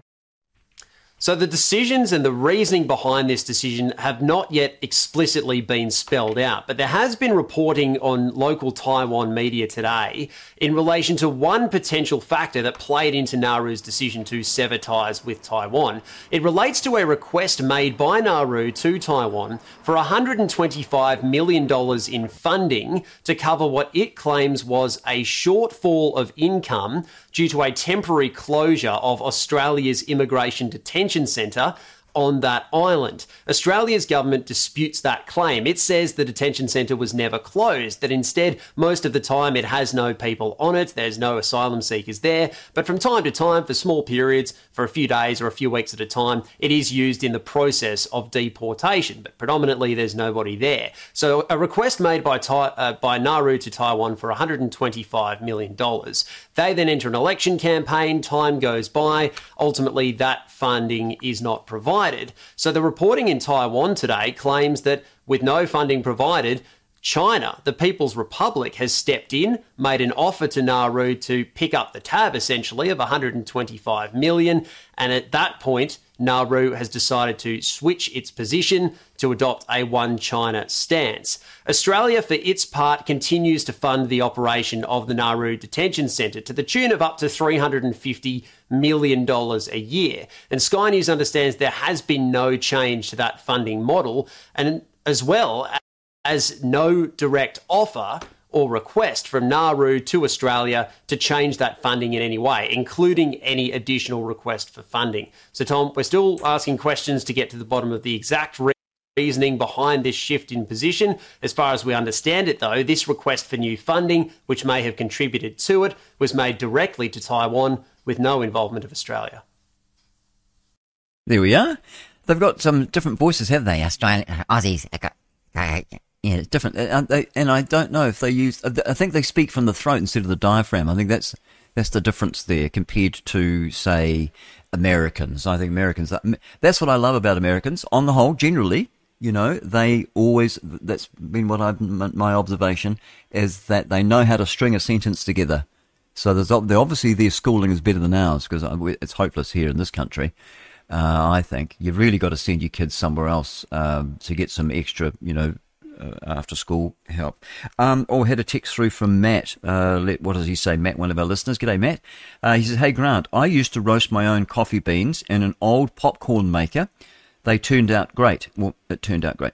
Just don't have much time anymore because he's pretty, you know, doesn't have much time to dedicate to it. He says he's pretty busy. Air blows, so it blows air and spins at the same time, so works really well for roasting beans. Yeah, that's what you need. It's the airflow that I've been forgetting about because I've got them in the barbecue spinning around, but there's not enough airflow in there. And I think it also could be tainted too. I think I've got to make you've got to make sure your barbecue's clean. Uh, that's what I think. Otherwise, it's going to give those meat flavors. But then that could that might be could be quite nice, couldn't it? Add a, add a bit of meat, and also using a galvanized rod's probably not a good idea either. I mean, that would be poisonous. I would think. Uh, yeah. Anyway, Donald Trump, de facto nominee for Republican candidate. Aidan Smith reports. Um, the U.S. analyst Aidan Smith says Donald Trump uh, winning the Iowa uh, what does it say? Winning, winning, winning Iowa caucuses. I wonder why they call them that caucuses. Has proven the former president is on track to be the next president. This is a bit long that one, so we won't go into that. We could we could just get a minute of it. How about that? Just a minute, just to give you a snippet um, of um, this fellow Aidan. Uh, yep. So here he is now, and um, but we won't do this. Seven minutes, far too long. Can't do that. Joining me is independent political analyst, analyst Aidan Smith for more on this. Thanks for your time. Well, does anything surprise you? What do you take out of the result we've seen so far this afternoon Australian time, but of course evening in Iowa? I think it's affirmatively clear to the vast majority of people watching that this caucus has pretty much proven that stands a hail mary in political terms of that we can't even envision. Donald Trump is on track to definitely be the nominee. Which hey, I've been saying it wrong. I, I, it's just caucus, even though it's got that S on the end of it. But but it's well, I don't know. Why do they spell it like that? It's just crazy. Anyway, we'll continue. A year ago, back when DeSantis was polling much better, looked like it was actually there were question marks around it. The only remaining thing is the New Hampshire primary. If Nikki Haley does come out with an upset, you might see media headlines in mainstream media around Trump potentially losing the nomination. You know, you might see that picking up some steam. But irrespective of that, it's very clear that Trump is not just in pole position to win the nomination, but is basically the de facto nominee as it stands. There you go. So there we We'll leave that one there. I think we've got the gist of it. They're very good. Now we've got more news, world news. Incredibly disappointing event for Ron DeSantis in Iowa. Uh, we do, uh, I don't know, do we want to talk about the, the loser? Uh, Iowa caucus. Oh, it says caucus there, but then on the front page it says caucuses. Is that how you say it? I don't know. Someone tell me. What well, you shouldn't have to tell you. You were just telling everybody how you get the Daniel Jones English Pronunciation Dictionary, and you don't need to ask other people how to pronounce words. Yeah, but would caucus be in there? Well, I don't know. Go and have a look. Well, I don't have one because I loaned it to somebody and they never returned it, which is the usual story, isn't it? Yeah. Well, did you write your name on it, and your phone number? Well, I did, but I'd probably change my phone number. Oh, well, you, you only got yourself to blame. Yeah, I know. All right. Well, we'll forget about that. Well, got the Iowa caucus results have um, seen incredible, been an incredibly disappointing evening for Ron DeSantis last night, according to the University of Sydney political scientist. Oh, go on, we'll have a we'll have a listen and see what he has to say. Political scientists are they interesting people? Let's find out and see if they are. You've seen it this afternoon the Iowa caucuses have been run and won. Donald Trump. Well, there we are. He did he he did say caucuses. And um, now, who was that fellow too? By the way, can I can I go back? Oh, I was going to give his name. I think his name's Tom. He's going to emerge with, it looks like, more than 50% of the vote in these caucuses. And that does mean, as we expected, he's very much in the box seat to get the Republican nomination. The question will be who's going to finish up in second spot? Joining me again now to wrap up a huge day at the Iowa caucuses, our US political expert Simon Jackman. A bit's happened since we last spoke. We've had reaction from uh, the four main contenders in this uh, caucus. One of them drop out. And perhaps another one, even though Nikki Haley finished third, is, she now the favourite to finish second overall, not in, just in this primary, but the whole primary process? Yeah, look, I think that's a reasonable surmise, Tom, about Nikki Haley coming in second for what that's worth. Um, Ron DeSantis has been really caught in, in a pincer movement, um, trying to be more Trump than Trump on the one hand, but really lacking, I think, the authenticity to do it. At the same time, opening up some real estate for that segment of the Republican caucus goers who wanted something other than a candidate like Trump. Uh, and so I think in the, in the end, DeSantis wound up sort of without a, a, particularly big constituency. He will finish second in Iowa, but but he really needed to knock Nikki Haley out of the race. That has not happened. And as I was saying earlier, Tom, I think once we move on to New Hampshire in short order, Nikki Haley's message will find much more receptivity in New Hampshire. I don't think that's going to be a particularly friendly state uh, for, for the Ron DeSantis message. And I think that lack of political real estate for DeSantis becomes more pressing as we go forward. Of course, we go to South Carolina, uh, Nikki Haley's home state. Uh, that's not going to uh, be be a, a welcome for, for Ron DeSantis either. So mm. incredibly disappointing evening for him and his supporters. Uh, but but that's yeah. uh, that is primary politics. It is tough, tough business.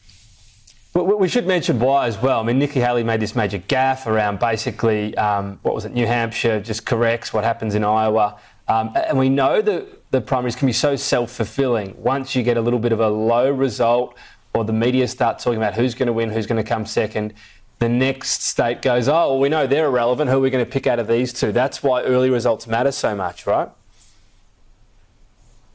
That's the front loading, and that's why what we what we are talking about when we talk about the big mo uh, momentum in, in primaries. it's that game of expectations, who the media chooses to cover, and of course the, the money, Tom, um, to keep these campaigns afoot. And this is something Trump has done so well this cycle excellent ground game, funding uh, a, a machinery precinct captains right across the state. Now, to do that, to have a, hmm. storefront blanketing a state like Iowa, at the same time, you've got to be spooling up in New Hampshire and South Carolina. That takes a lot of money. And once the donors get the sense that, that this is not going to play out well, how long do you want to keep yeah. sending checks? To a, to a losing candidacy very, very smartly get in behind yeah. the winner. And that's why the field winnows. And I think, particularly, Tom, it's not even close, right? Trump has run away with this. It's 51 and then a couple of 20s. This is not 2016 with a three way split with, you know, three percentage no. points separating the top three finishes as we saw in 2016. We are done, um, pretty much, at least as the, the top of the ticket, I think. And, and we're really scrapping yeah. over, over what the shape of it looks like beyond that. Well, of course, and then the legal matters, you know, are significant for that reason. Let me ask you in 30 seconds or so, though, what do you make, given all that, sure. you know, if Donald Trump's emerging, or has emerged clearly as, as the nominee, but apparently the money raising for Joe Biden is dwindling. Shouldn't this be the time where they say, well, he's got to be our man? Yeah. So look, um, the Biden campaign, on the one hand, trying to put out spokespeople saying we're, we're in great shape on fundraising. Um, I think the data reveal reveal otherwise. They would like to be in much stronger shape. Look, it's it's the same enthusiasm gap there that I think is plaguing his poll numbers. A lot of people reluctantly being drawn to accept the fact that Biden is going to be the nominee, and most likely it will be a Biden uh, Trump um, uh, election. I think you know, right. hold your beer. Um, there's a long way to go. and I think once the nature of this contest becomes clear, that it's Biden Trump, okay. Democrats and, and centrists will have no choice but to write some checks for Joe Biden.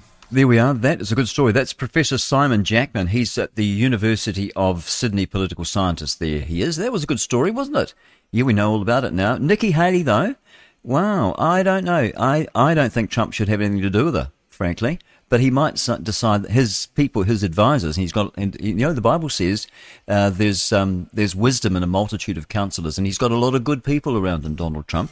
And that's the most important thing. My brother taught me that. My brother Trevor, he taught me that right at the very start of our business because he's eight years older than me, and so he he knew a lot. He'd already he was already like senior in a, a senior sort of management in a company uh, before we decided to go into publishing together, and uh, so he he he knew quite a lot.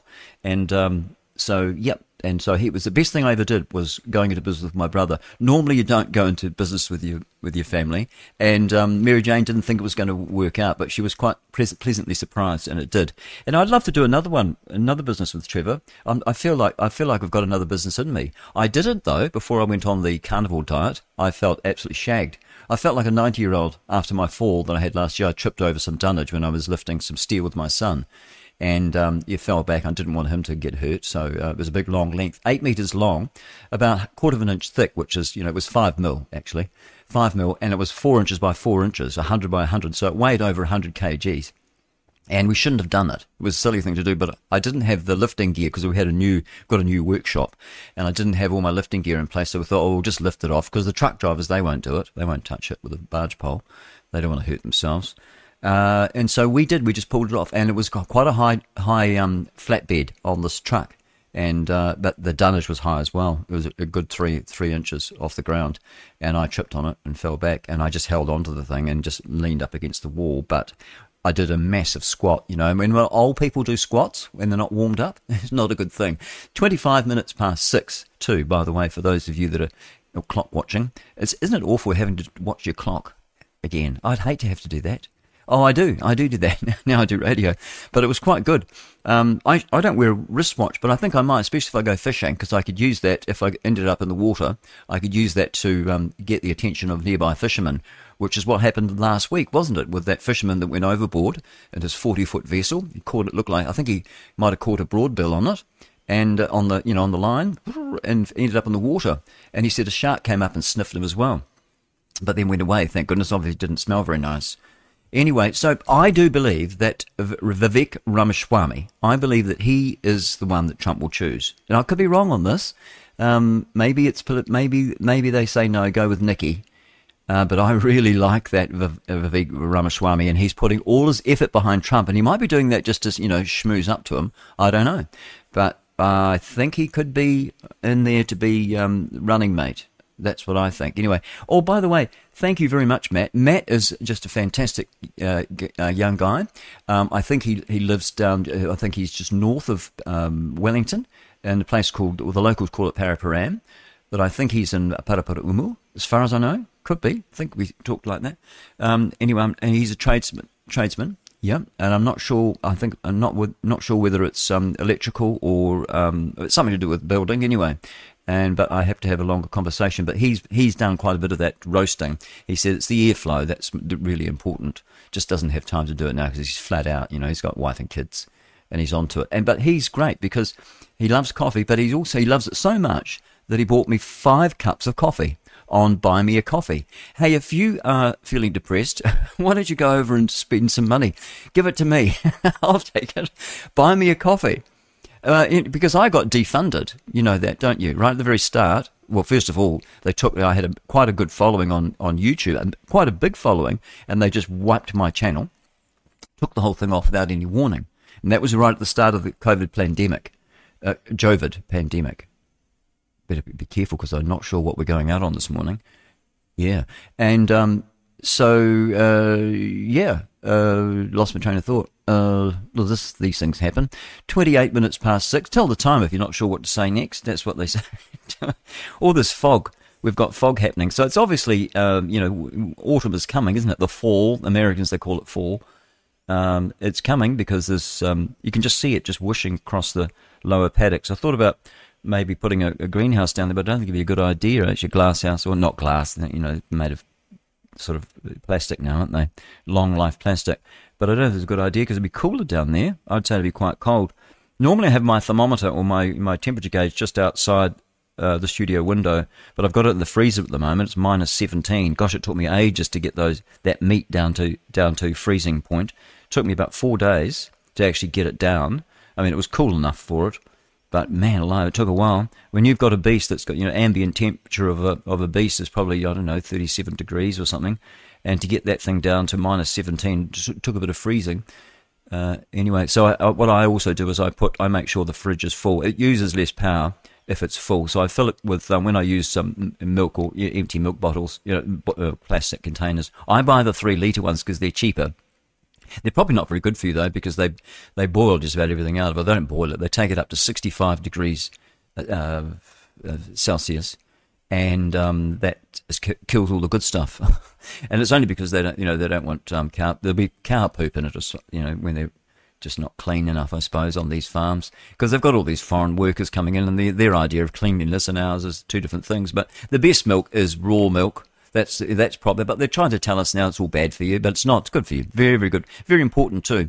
I know a Maori lady. She used to tell me that she had beautiful complexion. She said her mother, well, two rabbits just ran along, ran outside there.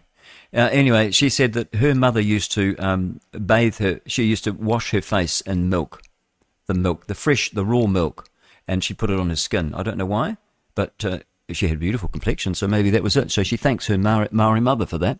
Lovely married lady. Now, um, back to United States and uh, Americans. They don't want another Trump Biden rematch. Apparently, Nikki Haley. Republican presidential candidate Nikki Haley has spoken after coming third in the Iowa caucuses, saying America deserves better than both. What a terrible thing to say. She's got no chance no chance of being a running mate with Donald Trump. She has cooked her goose, and so has Ron DeSantis, frankly. But here's that report from Sky News. Get back to the Iowa caucuses. Donald Trump, of course, is going to win this one. Nikki Haley finishing third, but this was considered a pretty good result for her, not expected to be as strong in this state. Let's listen into her reaction live.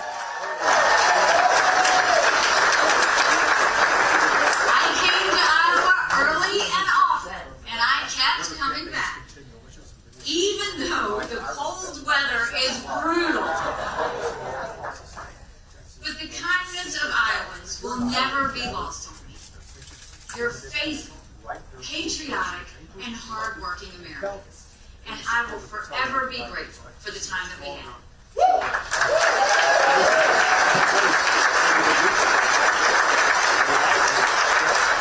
At one point in this campaign, there were terrible sound, isn't it? Shocking sound. You think they get that right? And she's got a you know sort of a weak female voice anyway. But it'd be good if they got the sound right. Why couldn't they do that? Fourteen of us running. I was at 2% in the polls. But tonight, Iowa did what Coming Iowa right. always does so well. The pundits will analyze the results from every angle. We get that. But when you look at how we're doing in New Hampshire, in South Carolina, and beyond,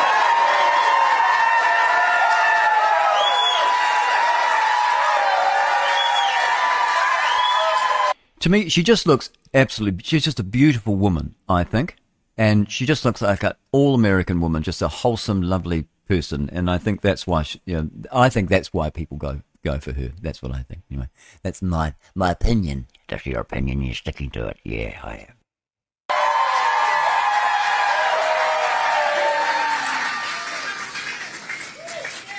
I can safely say tonight Iowa made this Republican primary a two person race.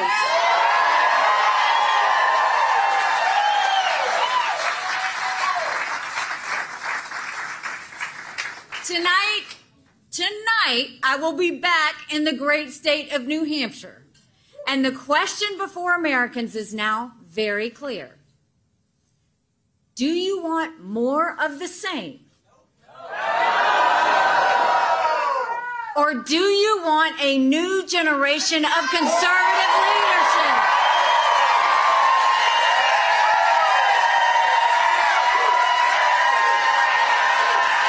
Anyway, she goes on and on about that, and she's very good. Nikki Haley, there we are. Uh, uh, came third though, and I think that's going to be the way it's going to be uh, all the way through, really. And she got, hadn't got a snowball's chance really to go to come up against Trump. Nobody has. But I, I, I as I said, I think uh, Vivek Ramaswamy, he'd be, I'd be putting my money on him. I mean, I remember having this uh, debate back in 2015 with some friends on board their boat.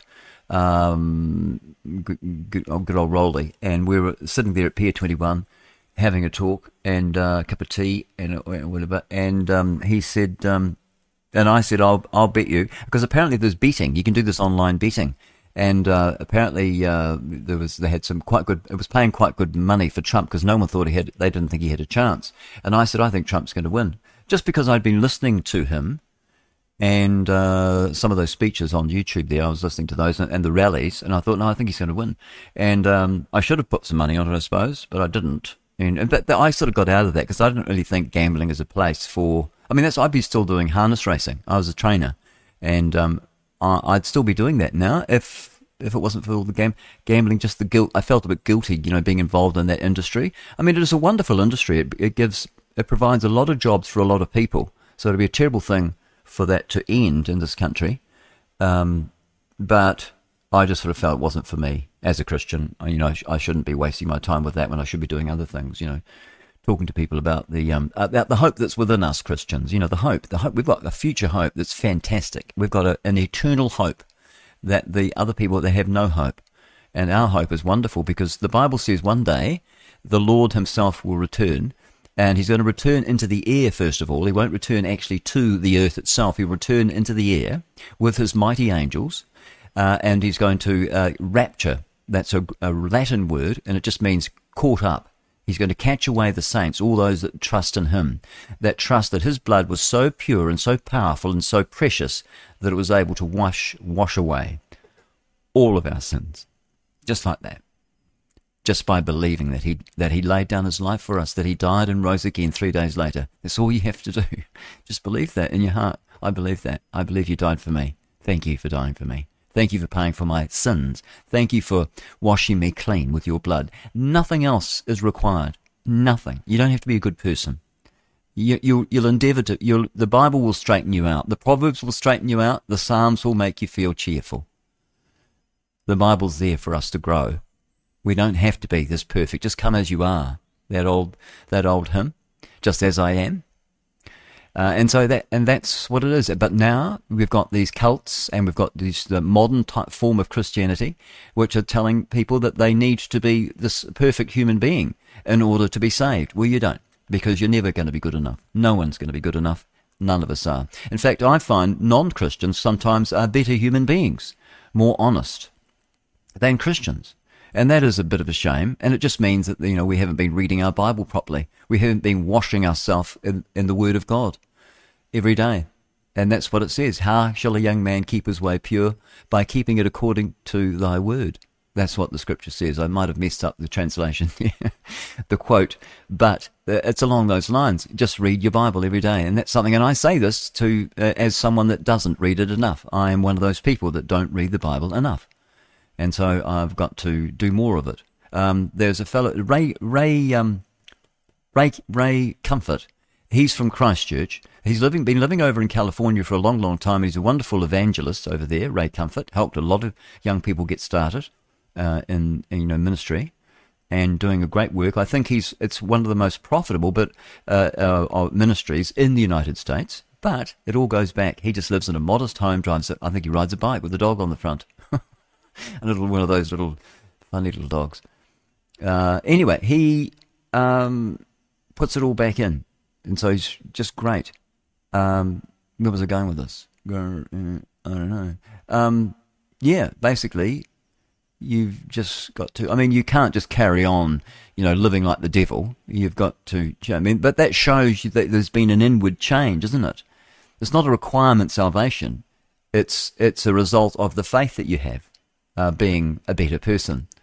Uh, but it's not required to get to heaven. And you can be in your 90s, you know, you can be 100 years old, and on your deathbed, you can cry out to the Lord Jesus Christ and ask Him to forgive you and save you. And, you know, the Bible says He's faithful and just to forgive us our sins if we confess them to Him.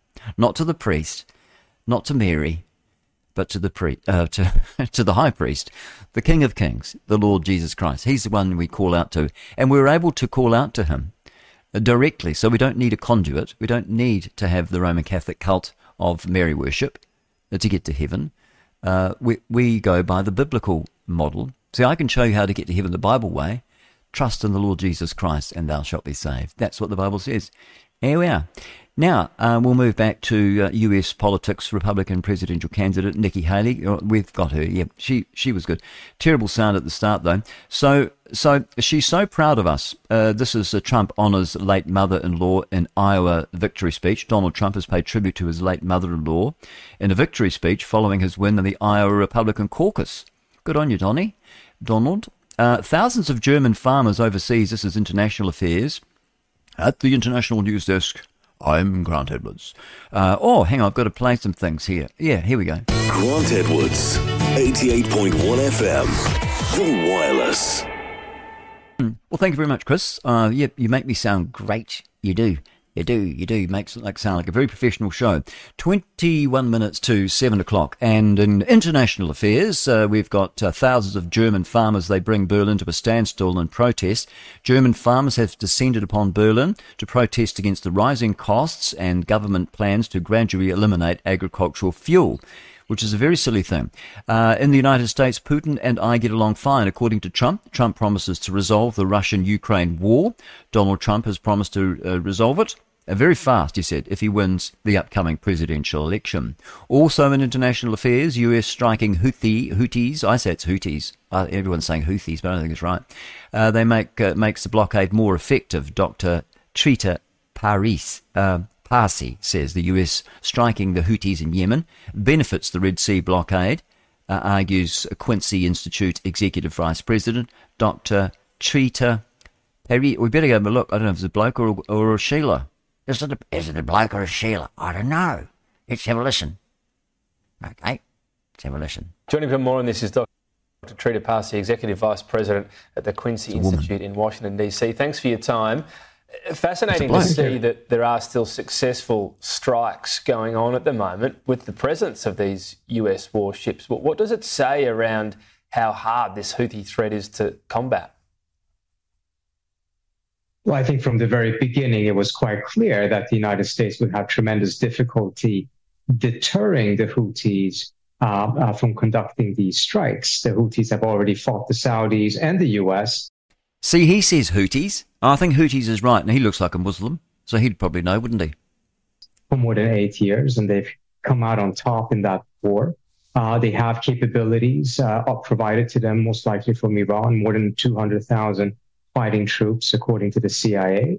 Uh, and one of the challenges the US faces is that the Houthis actually don't have to succeed in striking the ships by just simply shooting rockets. It's enough to get Western vessels not to use the Red Sea because the risk is simply too high. So even without actually su- successfully striking any of these targets, the heightening of the tensions that has come as a result of the US striking the Houthis essentially makes their blockade of the Red Sea more effective. And their objective is to force Israel into a ceasefire and stop the bombardment of Gaza. And the question raises then, of course, why the Biden administration did not even consider that option uh, in order to stop these attacks by the Houthis. Because they're not scared of you. That's why they're not scared. I, I don't know whose side are you on, Doctor. So what you allude to there, I suppose, is the fact that we're talking not about the warships, the threat to them, but civilians who are on these cargo ships. When you have, even though this this missile strike didn't actually take the ship down, the, the, the most recent one, if you're considering heading there, if you're going to say to your family, hey, I'm off for another cargo ship run, you're probably not going to want to go to the Red Sea, are you? It's not going to take much more to deter people from wanting to get on these ships, whether or not the company wants them to or not. Absolutely. And the company itself probably wouldn't want that anyways, because um, the insurance cost, et cetera, is so high that it's actually better to take a different route. And the issue is that with the US now beginning to bombard the Houthis, we're not seeing anything that actually indicates that the threat is lessened and that the sea lanes are open. On the contrary, the tensions are higher and more ships are now actually avoiding uh, the Red Sea as a result. Now, one could argue, well, if the US just hits them uh, much harder and degrades their capabilities, perhaps this will stop. I, I really find that quite unlikely. And again, it raises the question there were other options available to the president. It was very clear that Houthis said that they would stop their attacks if there was a ceasefire in Gaza. During the six days in which there was a ceasefire in Gaza in the late November of last year, the Iraqi militias completely stopped their attacks against US troops. There's only one attack in the Red Sea that we can, with confidence, attribute to the Houthis. So it seems like there was a, an other option that actually had proven effective. And if the Biden administration really wanted to keep these sea routes uh, uh, open and avoid the type of escalation towards a larger war in the region, then it seems like that option should have at least been tried before using force. The, the sort of job of the warships has been fascinating in of itself, likened to World War II, that they try to bunch cargo ships together. and have warships almost escorting them. So it, has been, um, you know, that's the strategic thing at play. But the broader element you alluded to there, it's it's Irani-backed Houthis. What's the danger of escalation here? Because the US is now showing a willingness, not surprisingly, to strike back. What's the danger of of escalation? How would that likely play out if it did? Well, uh, the danger of escalation is quite significant. We saw the Iranians striking Erbil earlier today, very close to the US consulate.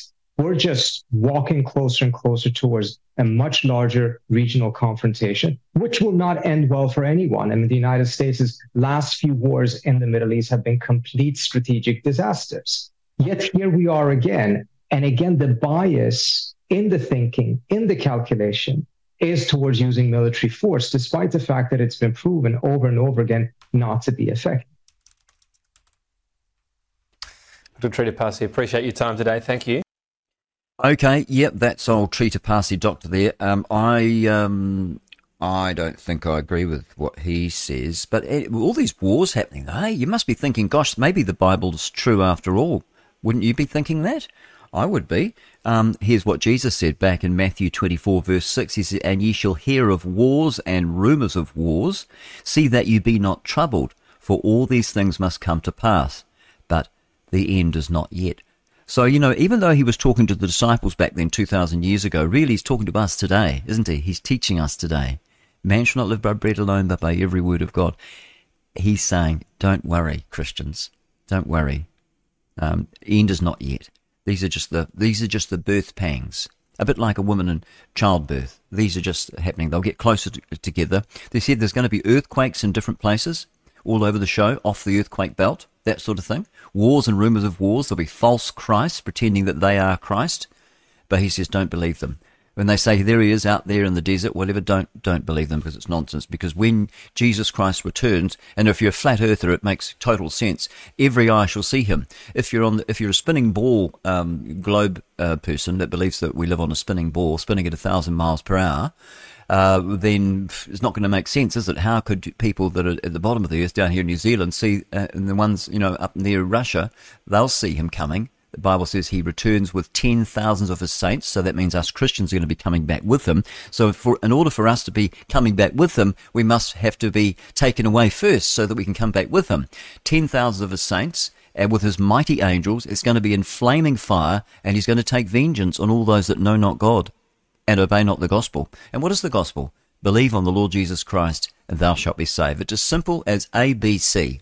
A, all have sinned. B, believe on the Lord Jesus Christ and thou shalt be saved. C, um, well, what's C? Uh, uh, confess your sins, I suppose. I don't know. Oh, you don't have to confess. Oh, yes, you do. Yeah, I think you do. You do. You do. Yeah, but you'll read the Bible and then you'll know. Don't listen to me. what do I know? I'm just one. I'm just a voice on the radio. I don't know anything. Now, um, we are still with uh, Sky News, whom I absolutely love.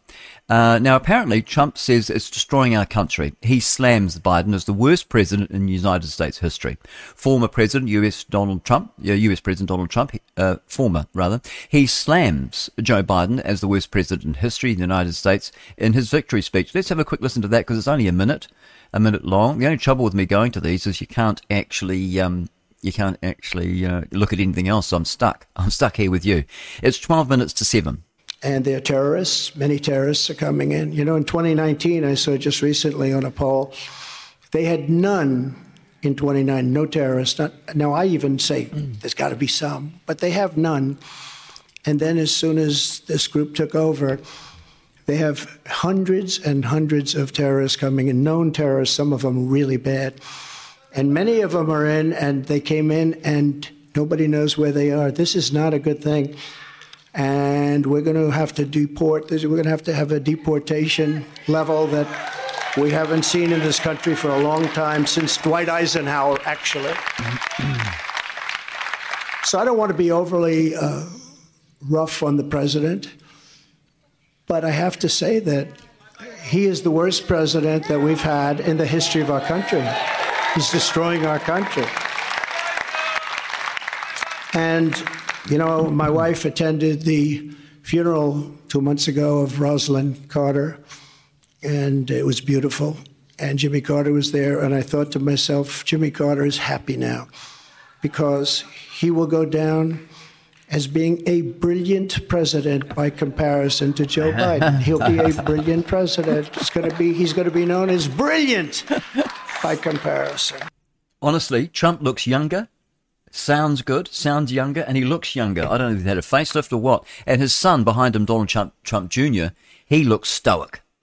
Absolutely fantastic there, standing, standing next to him. So he's he's he's right there with his dad. So maybe he's going to be running mate. I don't know. I still think Vivek Ramaswamy would be, and I hope he's involved. As independent political. No, no, we won't have you just yet. You just wait there, young fellow. Uh, we might have a look at that Trump de facto nominee for Republican candidate, Aidan Smith. Well, yeah, let's look at that right now. It's 10 to 7. Analyst, analyst Aidan Smith for more on this. Thanks for your time. Well, does anything surprise you? What do you take out of the result we've Oh, I beg your pardon. No, we had him. Get back to the, back to the um, back to the uh, yeah Vivek Ramaswamy. Let's hear that. This is just a short one. Uh, Republican presidential candidate Vivek Ramaswamy. He has suspended his campaign and he's endorsed the former president Donald Trump after receiving uh, the uh, receiving the round. What does that mean? Receiving round eight percent. Oh, he that's what he received. Around eight percent in the Iowa caucuses, they call it. Mm, here we go. Here he is, Vivek. As I've said since the beginning, there are two America First candidates in this race. And earlier tonight, I called Donald Trump to tell him that I congratulated him on his victory. And now going forward, he will have my full endorsement. You know, he is he is the Strive Asset Management co-founder and executive chair too. By the way, he's a real entrepreneur. This fellow, a real entrepreneur. I love entrepreneurs. It's uh, nearly nine minutes to seven, and we'll carry on with the Vivek Ramaswamy for the presidency, and I think we're going to do the right thing for this country.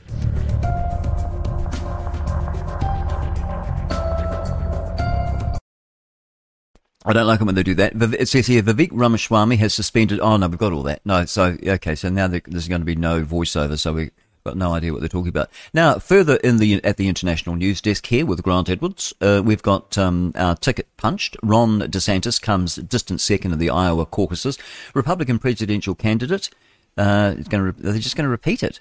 He has spoken to supporters. Did we hear him? We did. We heard him. More world news. Um, world is laughing at us, according to Trump. Donald Trump says Americans are embarrassed by the current state of their country as the rest of the world is laughing at us. Airstrikes on the Houthi rebels could lead to a much larger regional confrontation. Now, did we do that one? Oh, we did. We had that other funny fellow. Now, chaos erupts in New York City as pro-Palestinians. They're actually pro-terrorists. Uh, they are. That's what they are. They're act- most of them are anti. They all. They all are. They hate Jews. They're Jew haters. They want them all dead. When they start chanting from the river to the sea, that means kill all Jews. Pro-Palestinian protesters have been filmed clashing with police as they took to the streets in Manhattan on Monday. Um, in Japan, the Japan faces numerous aftershocks following the 7.5 earthquake. The ANU School of Earth Sciences research fellow Dr. Chenzing Zhang, he explains why Japan has experienced so many aftershocks after the 7.5 uh, magnitude earthquake. So we'll go to that uh, clip now. And I think what I'll do for Rumble, uh, Rumble people and others uh, that are listening on different other thingies, uh, I think what I'll do is I might actually do um, a visual for you so you can actually see see these people talking. I think why not? Hang on. I know what's wrong. You do need to turn up the volume. So sorry about that. Now, can I take it back to the beginning? Yes, I can. Here we are. I'll just zip back to the beginning and then I'll just up the powerful 7.5 earthquake. That, Let's start again. Meanwhile, the death toll from a powerful 7.5 earthquake that struck Japan on New Year's Day has continued to climb. At least 221 people have now died, and tens of thousands are being housed in emergency shelters. While the country's coastline has shifted 800 kilometres following the natural disaster. Joining me now live is Australian National University seismologist Dr. Chen Jing Zhang. Thank you for your time today. I really appreciate it. Hey, I don't think I did too bad on that pronunciation. Uh, yeah, they always look so young, the Japanese, don't they? The, and often the Chinese too. They look very, very young, and they're actually not young at all. Um, new satellite images show the force of the earthquake was enough to raise two football fields of New Beach. What is the current situation in the region there?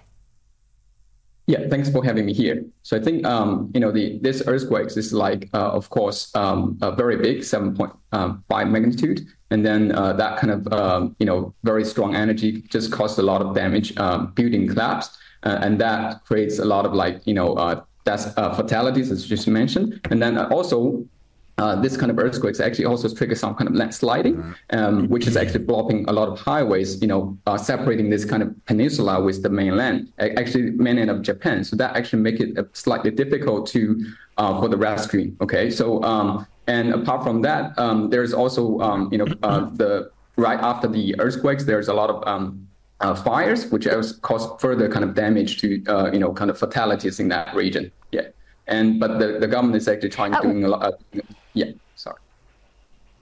Yeah, I was just going to uh, talk to you about that, about sort of the after effect of all of these kind of earthquakes. Uh, why are they experiencing so many tremors in the aftermath there?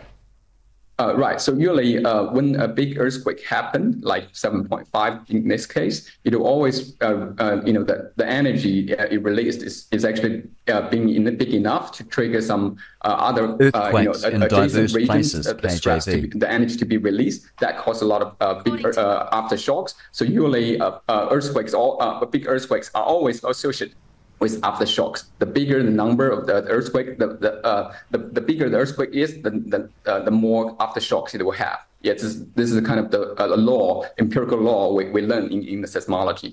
Yeah.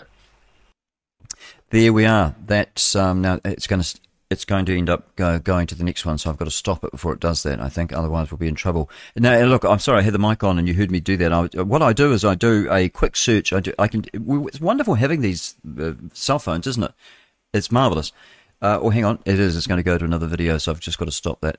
Right. And I looked up Luke 21, verse 11 in the King James Bible, because that's the one that's accurate. And great earthquakes shall be in divers places, that means different places, and famines and pestilence, and fearful sights, and great signs shall there be from heaven. So we're getting, we're not there yet, folks. We're not there yet, but it could be close. But, however, the next prophetic event on God's calendar is the rapture of the church. That means all those that believe in the blood of Christ, that it's powerful and pure enough and precious enough to wash away our sins. All of those people, that's us, that's me. We believe that. Uh, we, and that we'll be caught up to meet the Lord in the air, it says. And it says the dead in Christ shall rise first. We don't know for how long. They might be here for 40 days, like the other ones were before they ascended up to heaven with the Lord Jesus Christ. We don't know uh, or it might be instant. We don't know, but we do know this that they will rise first, and then we, which are alive and remain, shall be caught up together with those people that have been raised from the dead. From in the last two thousand years, all the believers, and will be caught up to meet the Lord in the air. And then what happens? Well, uh, uh, this is what I believe after reading, and don't take my word for it. Read it for yourself. Don't listen to the cults. Don't listen to all the funny Christians that don't hold the Bible as sola scriptura. Listen, you read the Bible yourself. First of all, you need to get saved, though. You do that by trusting in Jesus Christ, trusting that He laid down His life for you, and that He was that He um, that He He rose again from the dead three days later, according to Scripture. And it was all prophesied. in, in Psalms 22 was whether He was thinking on the cross. Isaiah 53, and that was a thousand years before Jesus stepped foot on the earth, before He uh, popped out, and um, and then uh, uh, Isaiah 53 and the Jews are blinded to this. They've been veiled. The Bible tells us in Hebrews, the Apostle Paul, uh, who was Saul, who was a lawyer, you know, um, he was, uh, you know, in the in the uh, Judeo law. Um, he told us that um, uh, that the Jews have been veiled. Isaiah 53 says, uh, go and read it for yourself. Actually, in the King James Bible, it tells us that he's going to he's going to come. He's going to save us. And uh, for unto us a child is born, for unto us a son is given, and his name shall be called Wonderful, Counselor, the Mighty God, the Everlasting Father, the Prince of Peace. And that's who he is. That's who Jesus is. He's not just some some uh, freedom fighter, you know. And so there's so much rubbish going out there, and of course there is, because why? We have an enemy, the God of this world with a small g. He's our enemy. And so he's out there telling all sorts of just rubbish, some all sorts of BS. Why? Because he doesn't want us to believe in the simplicity that even little children can believe that Jesus died for their sins. All little children know that they were created. We teach that out of them as they grow older. We do that by sending them off to school. First thing we tell them is that they live on a spinning ball. And then we tell them they evolved from monkeys. And no wonder they're killing themselves. No wonder young kids are topping themselves because they've got no hope. But little children do have hope, and we teach it right out of them. And that, that is a shocker. And Jesus warns us better for a millstone to be tied around your neck and to cast yourself into the depth of the sea than to stumble one of these little ones. Because Jesus said to the disciples, don't stop them from coming to me, for such is the kingdom of God. So all children belong to Jesus. And I believe, and John uh, McClone taught me this, right up until the age of 20 they are they can be saved even if they don't believe they will be saved why because they don't they're not fully mature they don't fully understand that's why he didn't send men off to fight in war didn't conscript them to fight in wars until they were 20 that's the reason for that and so uh, that's what I believe. It just doesn't seem, it's just not reasonable that a 16 year old that got drunk and stoned and drove, drove a car and killed himself and his mates, it's not reasonable. It's not just. We know that God is just. And so he gives us right up until we're 20 years old. But if you're over that, I tell you what, you, it's be it on your own head. And so you've been warned. I warn you all the time, don't I? Continuously. Uh, okay, so we're going now to um, to TNT Radio News. We're just finishing off with the anti-Semite, um, Patrick uh, Henningsen, who is definitely an anti-Semite. They they say, oh, I just don't like um, don't like Israel, but really, it's they they just hate Jews. If it was any other country in the world, they'd be they'd be behind them. But because it's Jewish. They uh, because they're a Jewish state. That's why they hate them because they're a Jewish state for no other reason. And the Bible warns us that's what it's going to be all about. They're going to be hated for His name, hated all over the world. Okay, let's go to uh, TNT Radio News right now. To hear a replay of this hour, go to episodes at tntradio.live. Now, TNT Radio News. For TNT, this is James O'Neill. North Korea has decided to abandon efforts for peaceful reunification with South Korea, a policy shift confirmed by leader Kim Jong un. This change involves dismantling government bodies responsible for reunification initiatives and redefining South Korea as the principal adversary in the country's constitution.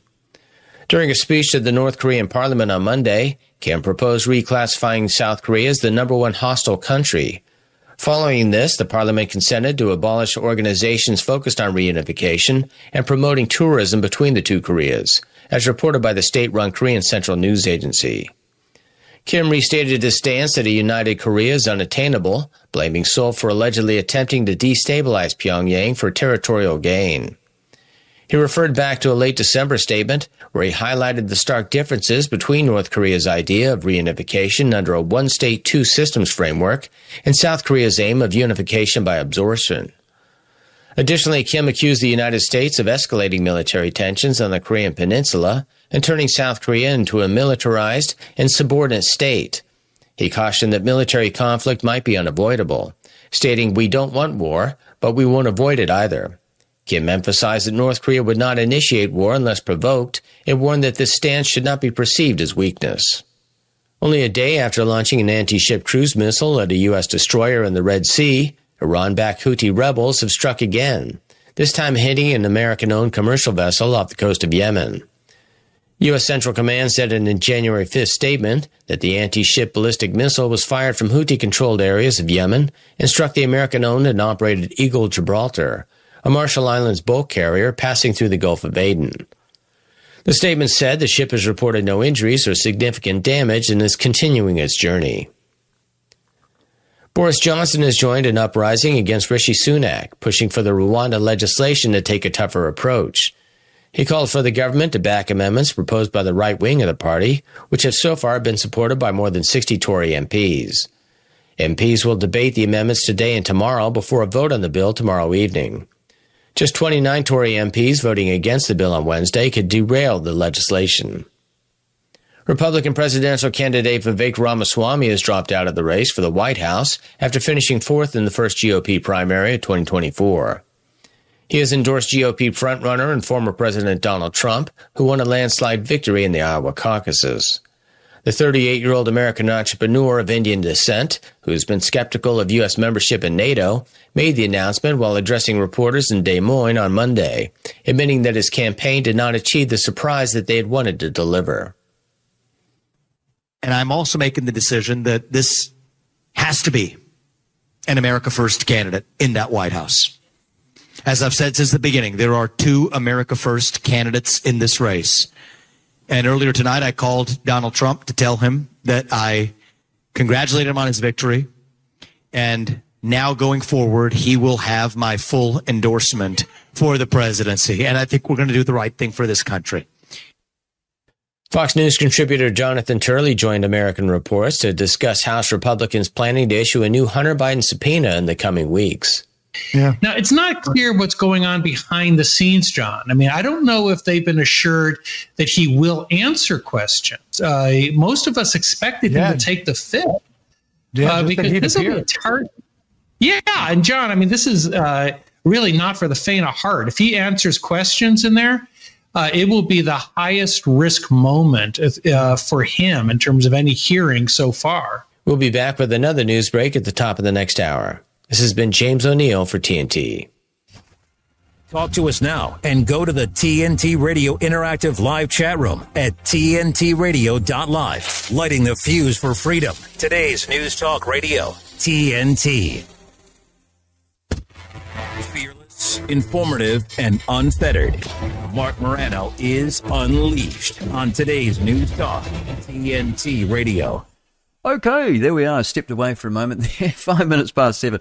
Stepped away. I thought I've got time. Uh, what was it now? The um, what was that um, that series there? That uh, oh, there was a movie, um, Mr. Incredible. I've got time. I got time, but I, I, didn't have time. I just had to step out and see a man about a racehorse, but um, it didn't uh, didn't pan out. I wasn't quick enough there. I'm getting a bit slow in my old age. Anyway, we'll play we'll play another little uh, our piece so that we've got the um, uh, got the, um, the the rights to to, uh, to take the news from TNT, which is fantastic, and you can find them at TNT Radio. That's TNT dot radio. I think. Oh no, TNT Radio dot live. They are. Also, don't forget RCR. They're going to be back on air soon.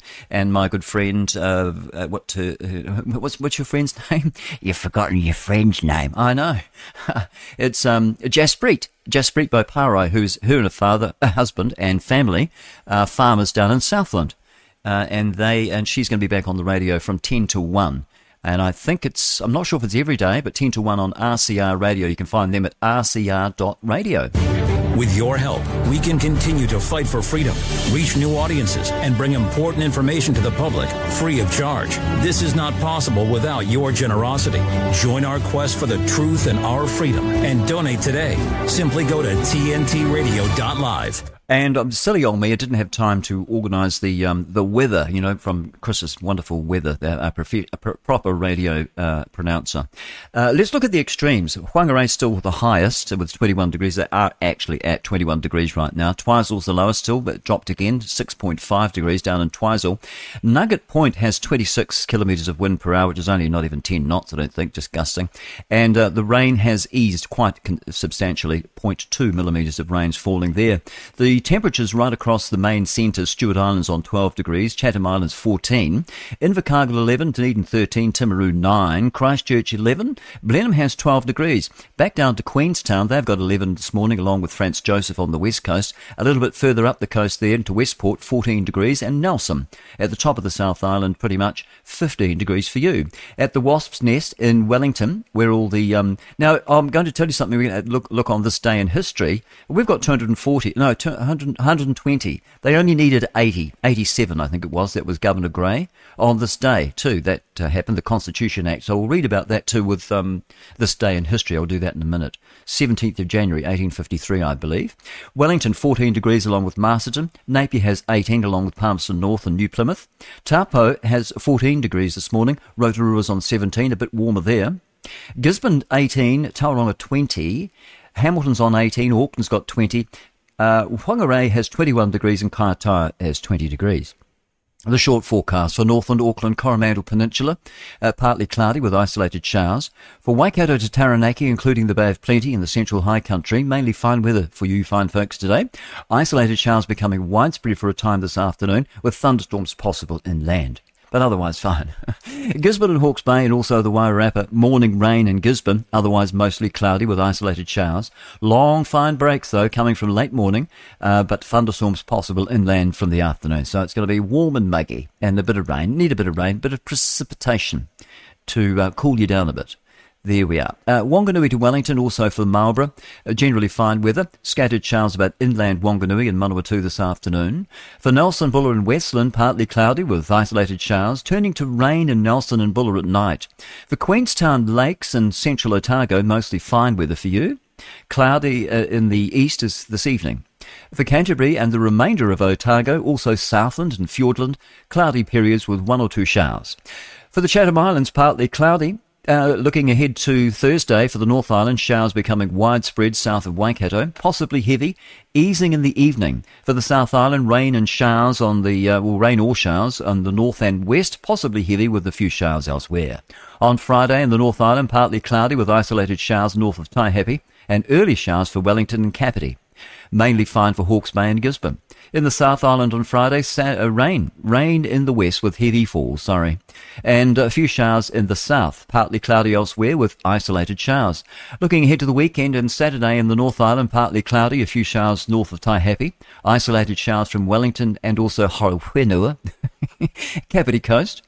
Uh, so I, I think my friend... Um, uh, what's his name? Matt. Matt, Matt will tell me off because Matt's part Maori. He puts, he tolerates me. He know he just tolerates me.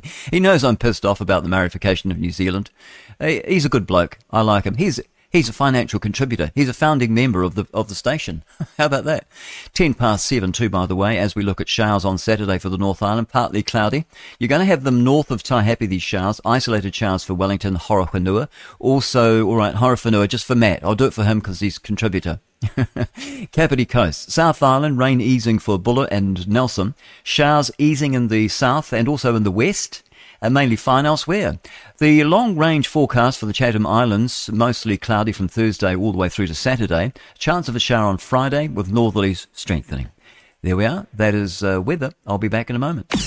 For those who crave more than just reading headlines in their social media feeds, people need to wake up. Today's News Talk, TNT Radio. Let's have a look and see what happened on this day in history. Now, we covered it just after five this morning on this day. If you're having a birthday today, a very happy day for you.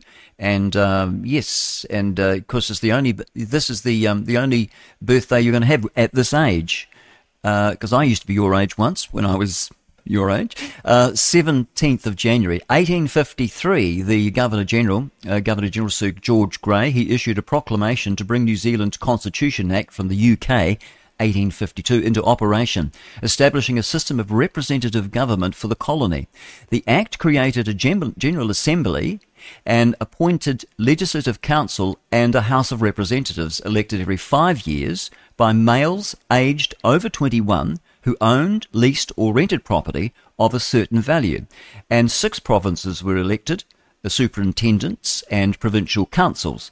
By British standards, the property qualification was modest, allowing most male settlers to vote. That's right, if you, even if you're a renter. On the 5th of March, Grey issued a further proclamation setting out regulations for registration and voting and outlining the boundaries of the 24 electoral districts, which were given to return 37 general and 87 provincial members.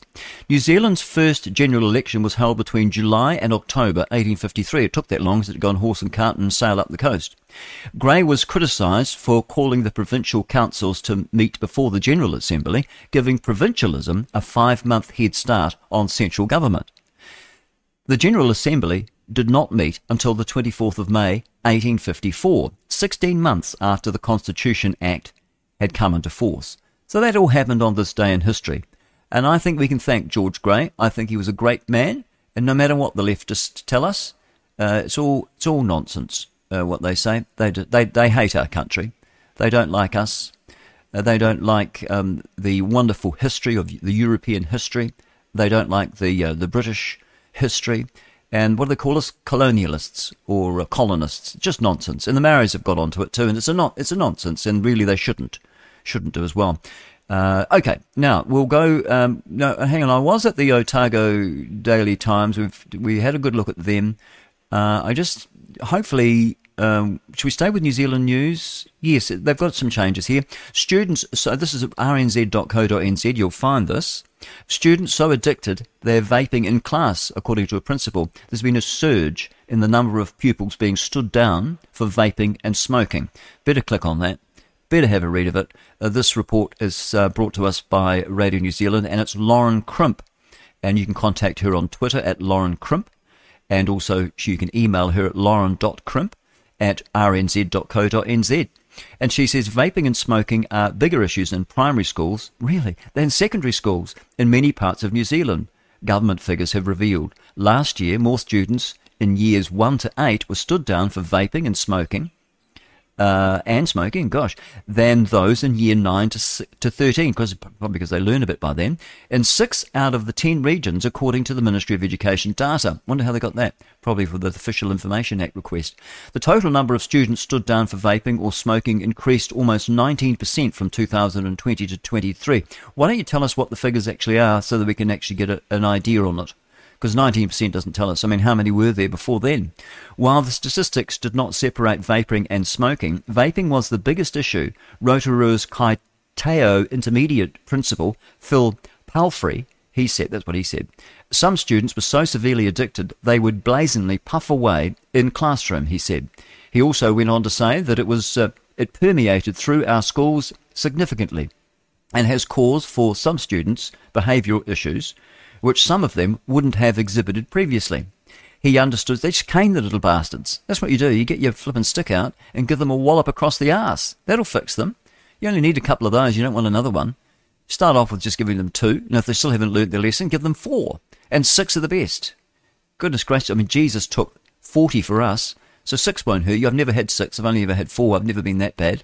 He understood that the use of vapes as a smoking cessation tool uh, but said that the, the effect of making them available to the general public was not thought through. Many Rotorua primary and intermediate schools now shared a new vaping policy focusing on educating kids and their parents. It was penned, how did, where they get the money from? We didn't even have enough to buy a Sally Lunn. that was nice, wasn't it? Remember the Sally Lunns?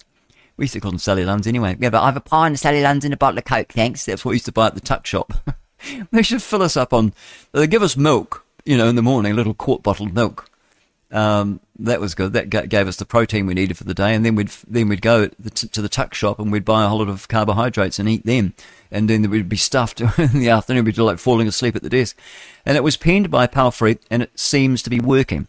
Principal, this is this new policy. Principals were at their wits' end in the middle of last year with the issues that seemed to die down towards the end of the year. He said.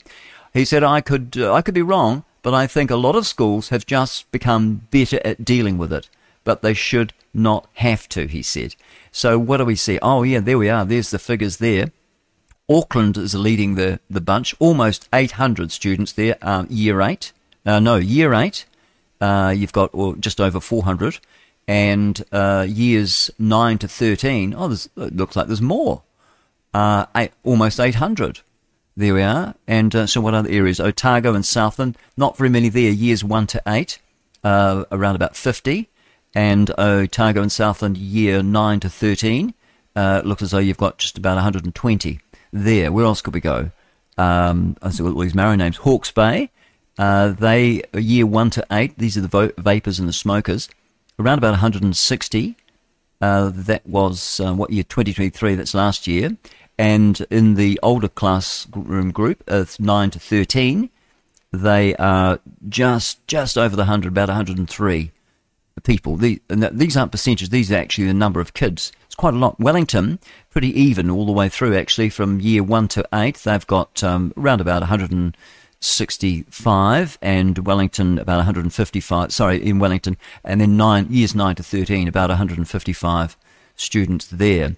Uh, the stand down data was a measure of schools' reaction to vaping and smoking behaviour rather than the behaviour itself, the Ministry of Education said. They said the number of these events should not be used as a proxy measure for total student behaviour. Why not? Uh, it is indicated principals were concerned. New Zealand Principals Federation uh, President Leanne Otene, she said, she said after educating and working with young people, the, they really are left with no choice but to take a harder line on it. They do. You just cane the bastards, cane them, and give the girls lines or something. They don't like lines. You can't cane the girls. I don't know why. It's, it just doesn't sit right with me. Uh, strapping and caning girls. But boys need to go. The Bible, you won't. Look, you're not going to make a liar out of God. The Bible says, "Spare the rod, spoil the child," and it, and it doesn't mean some other rod of correction. It doesn't mean sort of like dis, discipling them. I mean, you are discipling them when you hit them with a with a bamboo stick around the ass. I mean, just sometimes it's just easier just to wallop them, make it sting, make it hurt like hell. They don't want another one, and then they all and it's all over and done with. You know, none of this um, go go to your room and all this rubbish. You know, sit stand in the corner and all that rubbish because it just goes on and on and on. But when you just give them a good quick wallop, just out, in the hallway, out, out out in the changing rooms there, just outside the class, and the, and let the other class members hear it too. Oh, you know, you let them hear it. because then they'll know this is what you're going to get if you misbehave in my class, you naughty boy. And the women, they're not strong enough. They realise that, so they march you up to the headmaster or the deputy principal, and he canes your ass for you. And that's how it should be done. And we've got to get back to that. but we probably never will. It won't happen till the millennium. But then there'll be everyone will be good then, I would think. You, w- you wouldn't want to misbehave. Gosh, it'll be the death penalty because we'll be living in a uh, theocracy, uh, the 1,000 year theocracy. Uh, yeah, that's right. It, it is going to be theo, theos. It comes, that's the Greek word for God and uh, it'll be a theocracy. So we'll and and we'll, we'll be visiting Jerusalem every year to pay homage to our Saviour the Lord Jesus Christ. And we will. We'll love him because he loved us first. Isn't that lovely? It is lovely. So there we are. So just cane the bastards. That's the way the Grant will fix it. So get me in. Uh, when New Zealand first, not New Zealand first, um, uh, New Zealand loyal, when they get in, um, I want them to make me head of corrections and head of schools as well. We'll sort it all out. First, first of all, you know, get rid of all the leftists, get rid of all the communists that are, that are, you know, brainwashing the children and get them teaching the proper proper things they need to be able to read and, and, comprehend. If you can do that, you can learn anything. Don't worry about math. Math will come. Why? Because you can read a textbook. If you can read, you can read a textbook on math. You can read a textbook on anything. Get them reading straight away, as early as possible, and another language too, because it helps their English language. Get them um, learning the phonetic symbols as well, so they don't need to ask other people how to pronounce words. They just look it up in the Daniel Jones, and then they know how to pronounce words properly. Now, the streets have reopened after that suspicious uh, item was identified. It's not concerning at all, according to the bomb squad. Uh, that was, um, yeah, uh, I don't know. Gang members charged with a serious assault in Hawke's Bay on New Year's Eve. They've gone got him. He's in court today. 420,000 litres of partially treated effluent with, went, filled into a stream in uh, Queenstown in a swamp It'll be a swamp now, won't it? The wastewater entered the natural swamp after spilling over the top of the oxidation pond at the Shotover wastewater treatment plant on Monday, and that was because we had they had all that rain down there. Now, Te Whatu Utu Ora, which is the New Zealand Health, they hit some hit a milestone as a million self bowel testing kits processed. We'll just eat meat and you'll be fine. Your bowels will be fine. Honestly, it's a, it's you just got to try it try it. Go on, go on YouTube. Give it a go. Um, who would you who would you look at first? Well, just look at Jordan Peterson. He's not silly. Him and his, uh, I think him and his um, daughter. They've been on it six years. They had to. I mean, they they felt like they were going to top them. It stopped them topping themselves. Why? Because you're feeling healthy. You're feeling good and strong. You know, you're you're you're down to the weight that you were when you were twenty instead of, you know, being overweight, you're building muscle and you've just got the energy to get cracking. But there's doctors online as well. If you go to YouTube, you'll find there's lots of carnivore doctors. And you've got the funny leftists, the cults, you know, that are telling us, it's usually leftists, some of the young leftists, young communists that tell us uh, that you shouldn't be eating meat and all that. It's all that rubbish. And so whatever the whatever the mainstream is saying, it's going to, it's a lie. Why? Because we live in a world where it's controlled by Lucifer. He's the god of this world. He's the father of all lies. Why would we believe? them because they why because they are the children of disobedience so we christians we don't believe what they tell us we believe our bible and it's just and it's and we have common sense because god has given us a sound mind that's what the scripture says if you read the bible you'll have a sound mind and you won't be getting into all this other sort of rubbish that people get into, which is why I can never join a, a freedom group or a, a definitely a freedom group or, or a truth movement because it's their truth. There's all these different truths, but the Bible says, Thy word is truth. Truth is independent of what you and I think. Truth is independent. The Bible is truth. And you'll find that when the Bible says something, always comes true. It's 23 minutes past seven. Twizel residents urged to get savvy on the wildfire risk residents near Twizel are being encouraged to create an, a neighbourhood map to help reduce the risk of wildfires. And a dad trying to calm down his baby in Dunedin was attacked by a man from another car who objected to him having the baby out late at night. Silly flipping Karen there, getting involved with other people's business. One o'clock in the morning, the baby couldn't sleep, so he was at his wits' end. He, he hadn't done growing kids, kids God's way or baby wise. If he'd done that, him and his wife, or if he's married or he's on his own, I don't know. Um, but I know lots of people that just struggled and couldn't get sleep for over a year. I was one of them with my firstborn, Gabriella. Cry, you cry all the time, and you know. Um, um, gosh, forgotten forgotten the wife's name. Uh, Wendy. She would go and go into them, and then then this old nurse says, "Just put the baby down, will you? Just put it down." This older lady, she's about sixty-five, retired nurse, put the baby down, and just let it cry. And and Wendy listened to her. There's one. I'll tell her. I'll give her that. And then when when Seb came along, we just put him in the room, dark room. He was asleep within a couple of minutes. He'd cry for a couple of minutes, and that was it. Now this mayor, this funny mayor who writes silly, silly um, emails. He says if people were if people were to say this is not language or decorum you expect from a mayor, I would take the criticism on the chin. Well, you have Len Salt. That's him. He, I think he says you can go and f yourself, but he didn't say it like that. He said it with all the words, I think, all the letters in that one. Now, a lack of oversight of charter schools, uh, student achievement finances, ministry documents reveal former partnership schools had major gaps in their monitoring. Motorcyclist dies in a crash in the Bay of Plenty. Person died at the scene in a crash in, uh, with a car at Murupara. Hey, temporary citizens. I was just saying to my son, looking at him, he's got this souped up 225, um, you know, racing engine, um, Vespa type thing. I think it is a Vespa and with a with a all new gear on. I said, mate, that's it. That you'll be a temporary citizen. Get rid of it. And you're over twenty, and you, I don't know if you tr- you don't trust the Lord Jesus Christ, so you are on thin ice, mate.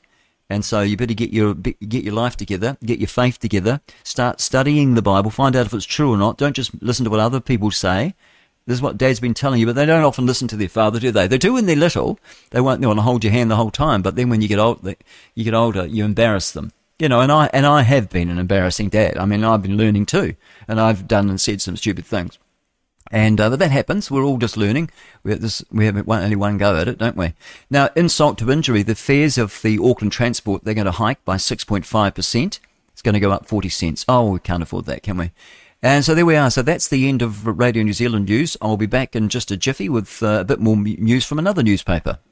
And it's and it's an obvious, obvious attempt to subjugate people in the West to a false ideology and a false version of our own past. So no, I mean all of the all of the sort of the, the combination of the two of these things, a wild distortion of Western history, the negative interpretation of all of Western history, is bad on its own, but combined with this Edenic Vaseline lensed interpretation of everyone else, no. No, you might just about get away with one of those things, but not both, and not both at the same time. No way. Grant Edwards, playing today's best country. Liberty New Zealand Breakfast. The world at 5. On 88.1 FM, The Wireless. All right, we're still at the Otago Daily Times, and uh, I think yes, we'll go back to them now because they they're quite good. Um, shall we have a look at South Island news because we do have quite a few people in the South Island. We'll go down to uh, Dunedin. What should we look at? District council stuff or crime or campus uh, health? Oh, I don't know. I don't know. We'll, we'll just do national. We'll just do a refresh on national and see what they say. I think we might be rehashing it. National soars, that's the National Party they saw in the first political poll. Voters appear to have warmed to the government over the summer break with the first poll of the new year showing National breaking of the 40% threshold. Former Mayor to replace uh, Ghahraman in Parliament with the resignation of Golriz Ghahraman from Wellington uh, Mayor, former Wellington Mayor rather, Celia Wade Brown. She's set to enter Parliament as the Greens' newest MP. And uh, the uh, suspicious package, we read about that, and road user charges. Oh yes, now EVs. Uh, that's interesting. I'm quite pleased about that, actually. Uh, so it will soon cost close to $1,000 a year to drive your Tesla or Nissan Leaf, which is, you know, with the last, with the leftists when they were in the communist, you, um, you didn't have those RUC charges. But it looks as though they're going to put RUC charges on petrol as well. Electric vehicles will uh, lose their long-term, ex- uh, long-time exemption from road user charges. They call it RUCs on the 1st of April, according to the Minister of Transport. Uh, his name is Simeon Brown. He confirmed that yesterday afternoon. EV owners will be charged $76 per 1,000 kilometres. 76. Uh, the same rate applied to non-petrol light vehicles. So, oh, so petrol might still be uh, out, out. It'd be just it'd be good if you could make your own petrol. Oh, I tried making my own diesel yesterday. I think I put too much petrol in because you can do it. You just use the um, recycled. Uh, what do you use? Uh, you you know you get the recycled um, hydraulic fluid, and you just add a bit of petrol to it. Not too much though, like I did. And um, because basically a diesel motor can run on oil if it's warm enough. It's only the viscosity. So that's they've got it's got about the right viscosity. So you only add need to add a smidgen of that, and you can run your motor on that. I don't know if you can run the new ones on it, but I'd run the old digger on it, give it a go. And I tried it out on the old tractor, and I, she she puffed and puffed and stalled. So I've got to I've got to bleed the injectors. Um, that's going to be fun, isn't it? So I've got the battery on the charger right now. Oh, actually, in the next break, I might go out and flick that charger back on when the sun comes up. Now, EV owners will be charged $76 per thousand kilometres.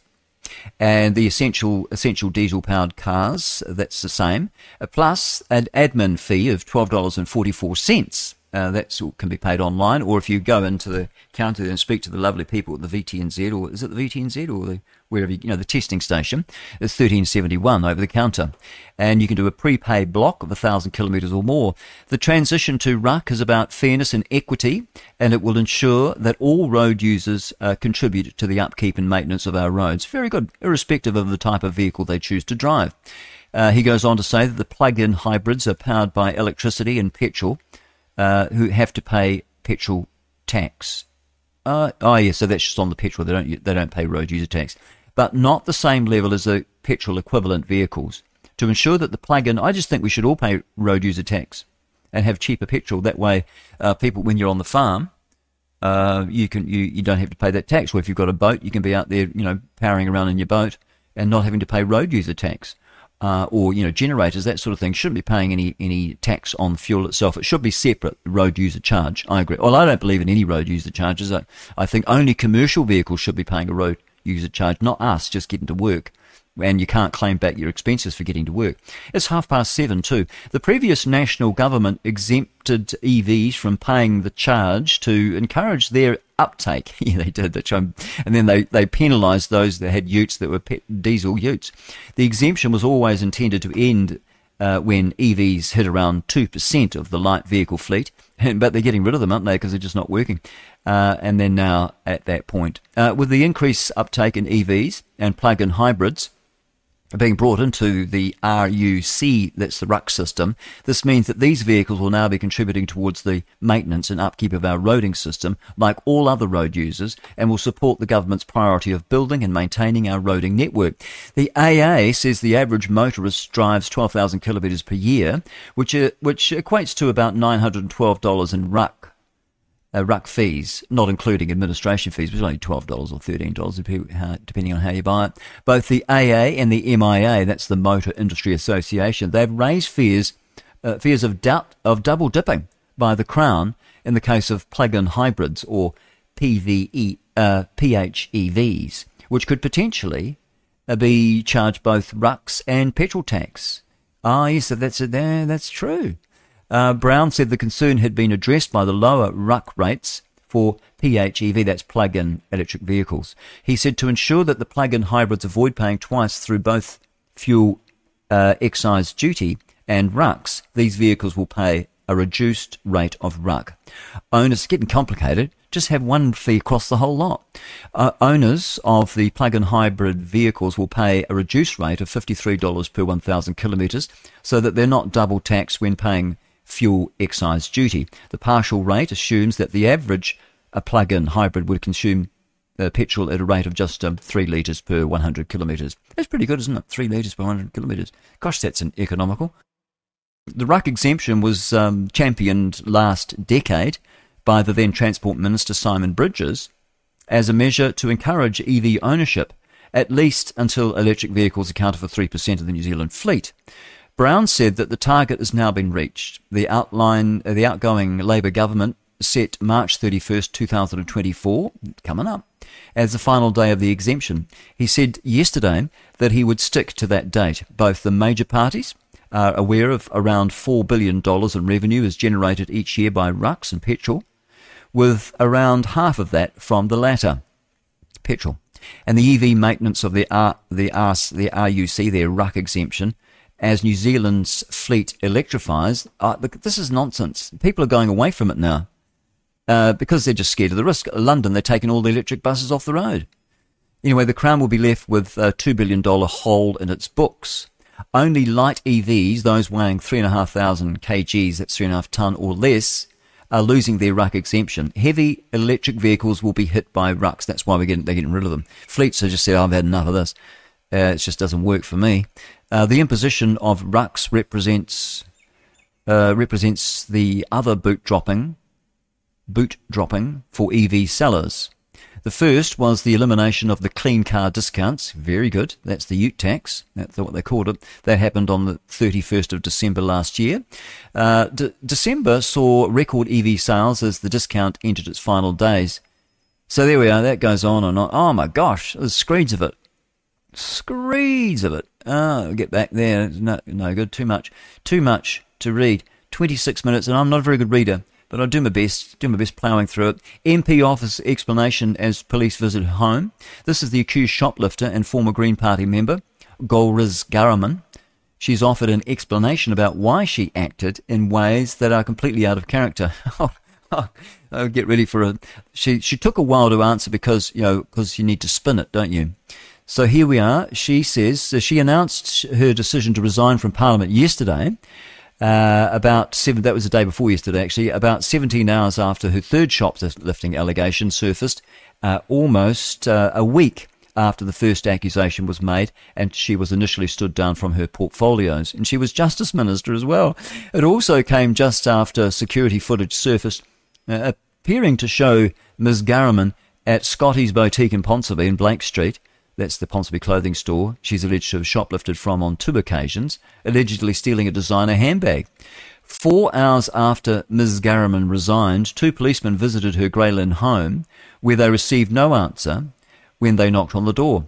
Uh, police have confirmed they were investigating three allegations of shoplifting incidents two at Scotty's from last month, and one from high end Wellington store, Cre8ive Works. Oh, I think I just called it Creative yesterday, you know, Cre8ive Works. Got an 8 in it, though create of works dating from October.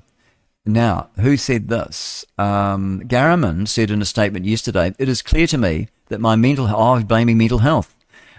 You're going to say she's a kleptomaniac. Absolute BS. You're just a thief. That's what you are. You just come and take our stuff. Came in as a refugee, and then you're continuing to take our stuff. Uh, she's badly affected by this and stress relating to my work. Oh, rubbish! You got you you lost the election. You haven't got any work to do. this has led me to act in ways that are completely out of character. Oh, rubbish! I'm sorry. Well, you should be sorry. You have to go to court, and then you need to go to jail for shoplifting. Uh, that's what you need to do, but they won't. They'll let her off. They give her a give her a slap over the wrist with a over the hand with a a wet bus ticket, as they usually do. Ms. Ghahraman made New Zealand history as the first refugee to be sworn in as an MP, arriving in New Zealand as a child asylum seeker with her family from Iran. So the Persians. if you read the Bible, I was talking to John G yesterday, and he said if you're reading the Bible, it talks about the Prince of Persia and uh, how one of the angels, uh, Michael, I think, had to fight against the Prince of Persia. So they've got so there's some demon over the, over them. And here they are. These are the ones that are rearing the ugly head because they know the time is short. The devils know the time is short. The Lord Jesus Christ is about to return, and all all, all hell is going to all hell is going to break out on earth just before he returns. It's going to be a terrible time, but he's going to come and sort it all out. Just north of, in the northern part of Israel, in the valley called Megiddo, or Jezreel, the valley of Jezreel, where Napoleon stood over it and said, "This is a place. For, this is a fine place for a battle." I say. No, he didn't say that. He said, bon, oh, bonsoir, this is a place for a fine battle. He did there, he had one hand stuck in his vest there uh, with the Masonic, you know, the Masonic hand. Lots of Masons there were in those days, back in the, the French days. Lots of Masons. In the very beginning of the United States of America, too, was a lot of Masons, but I think they might have been good Masons. I don't know. Could be wrong. Who knows? Uh, in the last year's election, Ms. Ghahraman was ranked seventh on the Green Party list. Former Wellington Mayor Celia Wade Brown, she's going to take Ghahraman's seat uh, in Parliament. There we are. That story is uh, first reported by the New Zealand Herald, and I've brought that courtesy of the Otago Daily Times to you today. Now, footage. Uh, no, we've got some footage. Oh, there's some footage. Footage has emerged. Oh, and there's a video with it. Maybe we can hear that and give me a rest so I can have a slurp on my coffee. Uh, let's see if we can hear it. Oh, yeah, there she is. There she is. Let's have a look at this uh, footage. See if we've got see if we've got some sound with it. It's only a minute. Minute long, never never loud enough. Golriz Ghahraman has broken her silence amid shoplifting accusations and has resigned from Parliament. The Green Party MP has been accused of shoplifting from this Ponsonby boutique store on two occasions in December and faces a third accusation by Wellington store Cre8ive Works. In a statement, she says her mental health has been badly affected by the stress of her work. She says it's Bullshit. led her to act in ways that are completely out of character. She added she wasn't trying to excuse her actions, but wanted to explain them. Of course, she's ex- She explained a mental them. health professional she sees says her behaviour is consistent with recent events giving rise to extreme stress response and relating to previously unrecognised trauma. She needs to take that black mask off that she's got there. She looks like um, a Muslim. Uh, she probably is. Uh, got that black mask off sitting there in Parliament. Need to whip that off because she's probably breathing her own fumes and her own bacteria. Sent it sent her potty. That's what I think. We'll finish off this. We've got a couple of 15 seconds to go.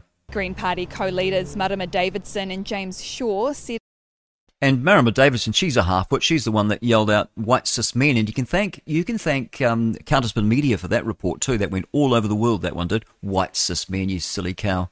It was clear Ghahraman was in a state of extreme distress and supported her decision to resign. Ghahraman has not been charged, but police said they received a report of alleged shoplifting at the store on December 23rd. Grant. Yeah, that, that wasn't very Christian. I thought you said you're a Christian. You said you called her a silly cow. You don't go calling women cows. No, you're quite right. You don't. Yeah, forgive me for that, will you? Forgive me for that. But she is. She's a silly cow. Stop it. Stop it, you naughty boy. I don't know why I, why I put up with it. I don't know how I've stuck with you for so long. Okay. Um, all right. Now, what are we doing now? We'll go over to uh, st- uh, News Hub. News Hub and the numbers of New Zealand's complaint. New Zealanders complaining about financial services soars as cost of living crisis puts strain on many. Strong headwinds are ahead, according to the uh, United Nations grim economic prediction for New Zealand. Might have a look at that later. Animals, and we are at capacity, according to the SPCA. They're inundated with pets in need of a new home amid the cost of living crisis. Well, why don't you just put the price down? Stop jabbing them with the parvo and all that other rubbish. It doesn't work. that actually makes your animals sick. Um, don't vaccinate your animals. We don't vaccinate any of ours, and even pets. We've got wild cats here, little kittens that we, found, and uh, they make lovely pets you get them early enough. And they're good, good uh, at hunting too. They keep the bird population down. We've got far too many birds flying about the sky, and not good for aeroplanes flying around now. We can't have birds flying into aeroplanes, so it's good to have a pussy to um, keep the keep the kitties down, uh, keep the the birdies down. That's what I say. Uh, yeah, and Grant Grant knows a thing or two about these, and also rats as well. They're good ratters. Uh, I used to have a Danish friend, um, Ib. Uh, they used to eat rats during the Second World War in Denmark. Uh, when the Germans took over there, they hadn't, didn't have enough food to eat, so they ate rats. They taste delicious. You can milk any animal too, by the way. You can even even a mouse, but it's difficult to get the bucket under them. Uh, you, you've, You've, you've told that joke so many times. I'm sick of it. Oh, all right. Sorry. Now, from cyclones, coalition chaos, and the cost of living crisis, News Hub wraps up the big year stories. They've got, well, they're, they're dragging the end of the barrel. That's right at the top there on the front page. That one there has been, I think they've been talking about that since the beginning of the new year. Now, we'll move over to politics, and the ex Green MP defends the party as questions arise over Golriz Ghahraman saga. And the Green Party, very experienced, the former mayor is set to replace Ghahraman as the Green MP. And look back at Gol- Golriz Ghahraman's spinning political career left in tatters by shoplifting allegations, well, we'll go to that one and we'll see how that one sounds. We'll just take the mute off. I vow to be a constant presence by your side. Estoy oh no. Conocerte, mi amor. I've got to watch the silly Here's ad for 10 seconds. happily ever after. Married at First Sight Australia. Married Monday, First Sight, Australia, coming up Monday, February the 5th. There we are, give them a free ad. Today's resignation by Golriz Ghahraman has left what was a once shining political career in tatters. She was an international human rights lawyer and the first former refugee elected to Parliament. Now she's out. Laura Walters has more. From political asylum seeker to political up and comer, Golriz Ghahraman's star was on the rise. The first former refugee elected to Parliament. I fight for equality and justice because that is what love looks like in public. Fighting for those without a voice. Love's not stealing from your neighbour, is it, Golriz? And she's a Muslim too. She's got the burqa on. What do we want? Winning voting rights for prisoners. Now, now, what you just heard then, that was all the, the anti-Jew uh, brigade, the so-called pro-Palestinians. They're marching in the streets, and she's one of them. From the river to the sea. I think it was um, uh, the other Green Party lady. What's her name? The co-leader, Marama uh, Davidson. Is that her name? I think it is. She was calling from the river to the sea, and I think this one, this silly cow, was as well, calling for that. That means the extermination of all the Jews. There we are. Our system of justice shouldn't be there to take away human rights. Calling out international human rights abuses. Your regime is committing crimes against humanity. But it hasn't been an easy path. See, that's absolute nonsense. It's not at all. Um, if you're going to use the same numbers, they're saying there's like 23 to 25,000 um, so-called Palestinians, Gazans, that have been killed with the um, Israeli strikes and the army going in to um, get rid of Hamas, get rid of all the terrorists in there.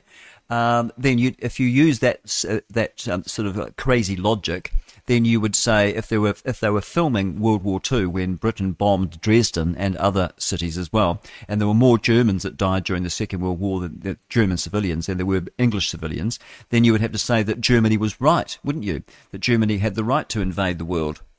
Mr. Speaker, some of them call for rifles to be loaded. It gets frightening. Another level of workplace stress. Golriz herself has been subject to um, pretty much continuous uh, threats of sexual violence, um, physical violence, death threats since the day she was elected to Parliament. Then the health issues. About 18 months ago, I was diagnosed with MS, uh, multiple sclerosis. So she's.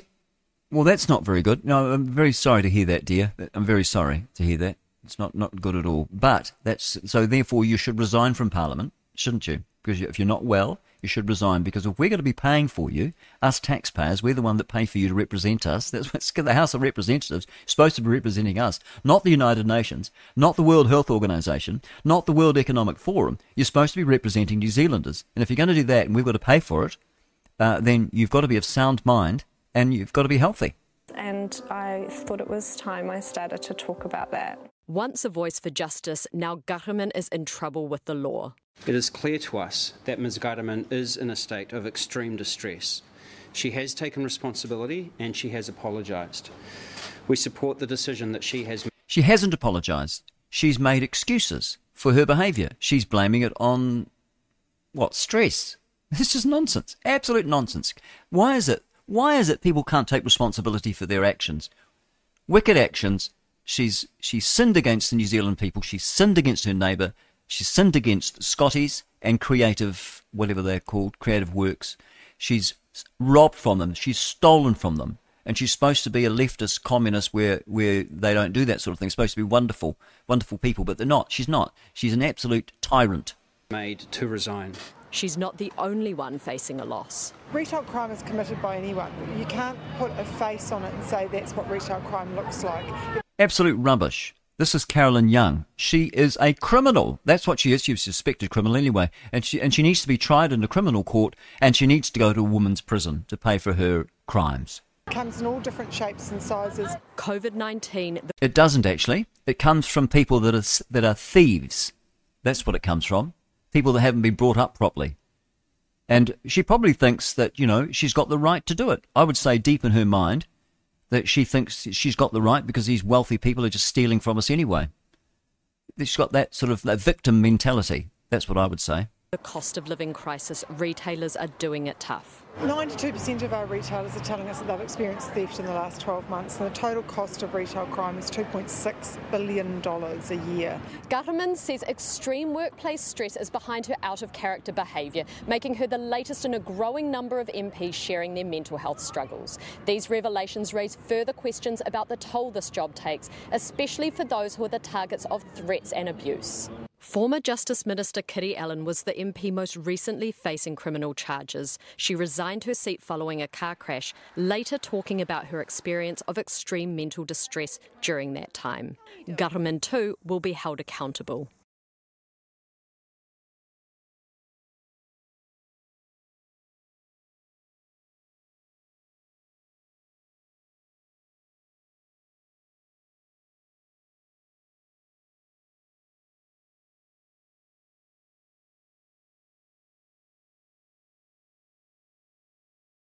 Having a, a, a, mental illness or mental distress does not excuse you for uh, criminal actions. That's right, Sean. That's absolutely right. But she also needs support. Anybody who is. No, she doesn't. She needs to go to jail. That's what she needs to do. She needs to go be tried in a criminal court and end up spending some time in a woman's prison. In that situation where they were being threatened and abused like that, it would affect their mental health. There's just absolutely no doubt about that. A devastating end. In this case. Oh, rubbish. Harden up. There, you harden up. Men are, men are soft on you anyway. Men are soft. The other, the other ones out there, they're very, very soft on you on all of you females that are in, in Parliament, which you shouldn't be anyway, because none of you can be conscripted legally into to go and have to fight, even if you don't want to. Conscription means that you have to go and fight and shed your blood or die on a battlefield. And so none of you, none of you women should be in any position. You shouldn't be allowed to vote because you could end up getting into power. You could end up voting in people that send our young men, our young boys off to fight in foreign countries, and you can't be conscripted you can end up, you know, volunteering, but you can't be you can't be conscripted against your will to go and fight in a foreign land for your country. So therefore, you don't you should not have the right to be able to vote, and you should not be in Parliament. No women should be in Parliament. We've got an MP that has clearly paid a high price for um, slipping up and another blow for the oh, Greens. The Green Party now has had two MPs that have uh, suffered uh, downfalls from oh, their, Bryce. Uh, Bryce Edwards. Yeah, issues of integrity, basically. Now, a time for reflection for all political parties. There's going to be raised questions oh, about whether some demographics are Calm getting more scrutiny than others, and whether that plays a part in the explanation for what's gone on here. Um, others will see that as a a cop out. Ghahraman will find a future beyond politics, but for now, some time away from the public eye. Laura Walters, News Hub. All right, Laura. Oh, what a load of rubbish. Uh, just making excuses for bad behaviour. Uh, that's how I see it, anyway. Anyway, just nonsense. Anyway, um, so um, we've got some crime now. Give you some crime news. Cheer you up on the way to work. It's coming up to uh, nine minutes to ten to at the moment. Ten to ten. No, not ten to ten. That's cowboy time, isn't it? Ten to ten to ten ten ten. I wish you'd just shut up and get on with it. People don't want to hear it. They just want you to hear the read the news. I like it when you just read the news, but when you go on and start talking about women and shouldn't be in politics and that sort of thing, it just pisses people off. So just stop it and read the news. Okay, I'll do that. Thank you. Thank you, Nigger. You are older than me, so you should obey your elders, shouldn't you? I just cried. This is Christchurch crime. I just cried and cried. American tourist van destroyed by rude and angry Kiwi. Oh, better better go and have a look at that. This is in crime. Just come out an hour ago. It's Melanie um, Melanie Watson. She's she's quite good, I think. Good reporter.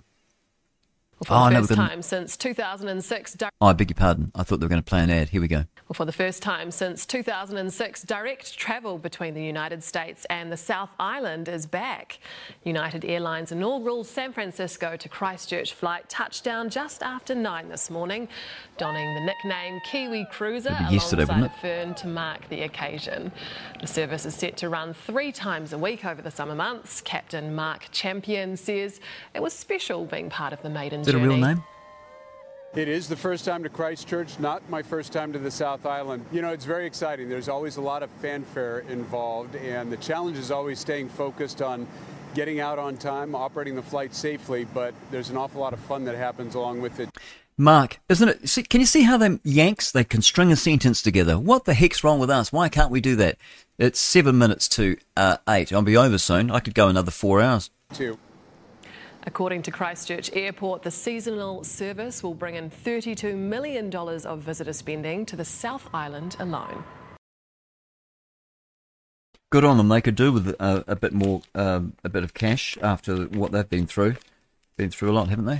No, yeah, they have. They had that, that shit in the water, didn't they, in Queenstown? That, that stuffed them up.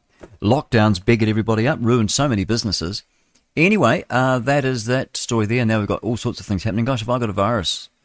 Have I got a virus on the computer? I don't know. I hope not. Seven minutes two, and uh, we're back with it. We should be doing environment. No, below that. Crime. There's no excuse. People caught drink driving. I agree. I agree. My brother and sister were involved in a serious car accident. A drunk driver hit them in 1970. And um, my sister had a uh, fractured skull. She'd been in a coma for three and a half months, and my brother was very badly injured as well. His legs broken, hips. He's had about three hip revisions now. My older brother, Trev, and um, yeah, and now Valerie is um, she's in a retirement village uh, because you know she just you had to have both knees done. She had a terrible time actually. It's not fair. Drunk driver. What did he get? Nine months cancellation and $150 fine. Anyway, a drunk driver was caught speeding 140 kilometres per hour in a Kiwi town. Just no excuse for it.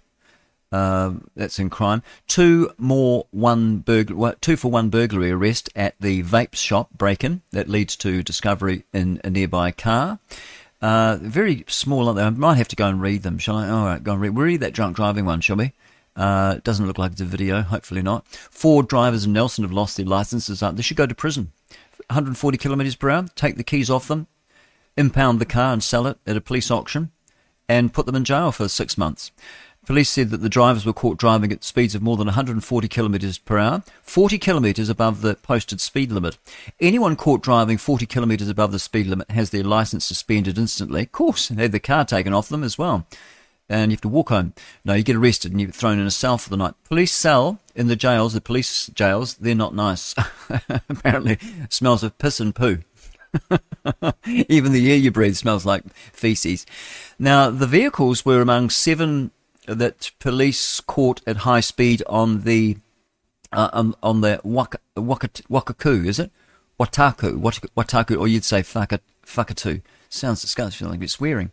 Uh, uh, the drive, rather, that's Whakatu Drive, within an hour on Sunday evening. Inspector Hamish Chaplin of Tasman said the driving behaviour has concerned police. He said one recent operation, seven motorists were found to be driving with excess breath alcohol.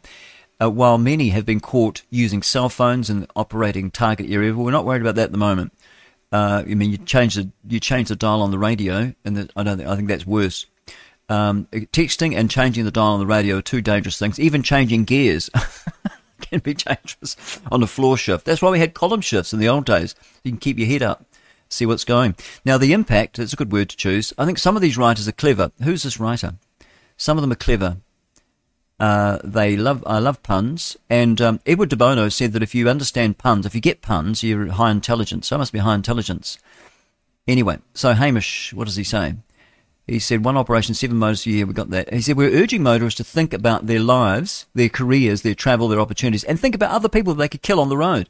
The impact of being caught drink driving or travelling at a dangerous speed can have effects on you that you can't anticipate. He said, ask yourself what you'd say to the person's family if your poor driving behaviour, that's a nice way to put it, if you're shocking driving behaviour, if you're pissed and driving at speed, you're just an idiot.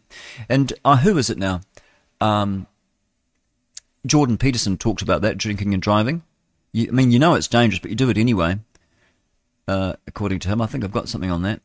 Anyway, I want to I want to play this thing on victimhood as well because I think that's what a lot of the leftists and a lot of some of the Maori activists they they have this um, victimhood mentality. Anyway, he says there's no excuse for drink driving, and I'd absolutely agree with him. So let's have a listen to this thing on victimhood.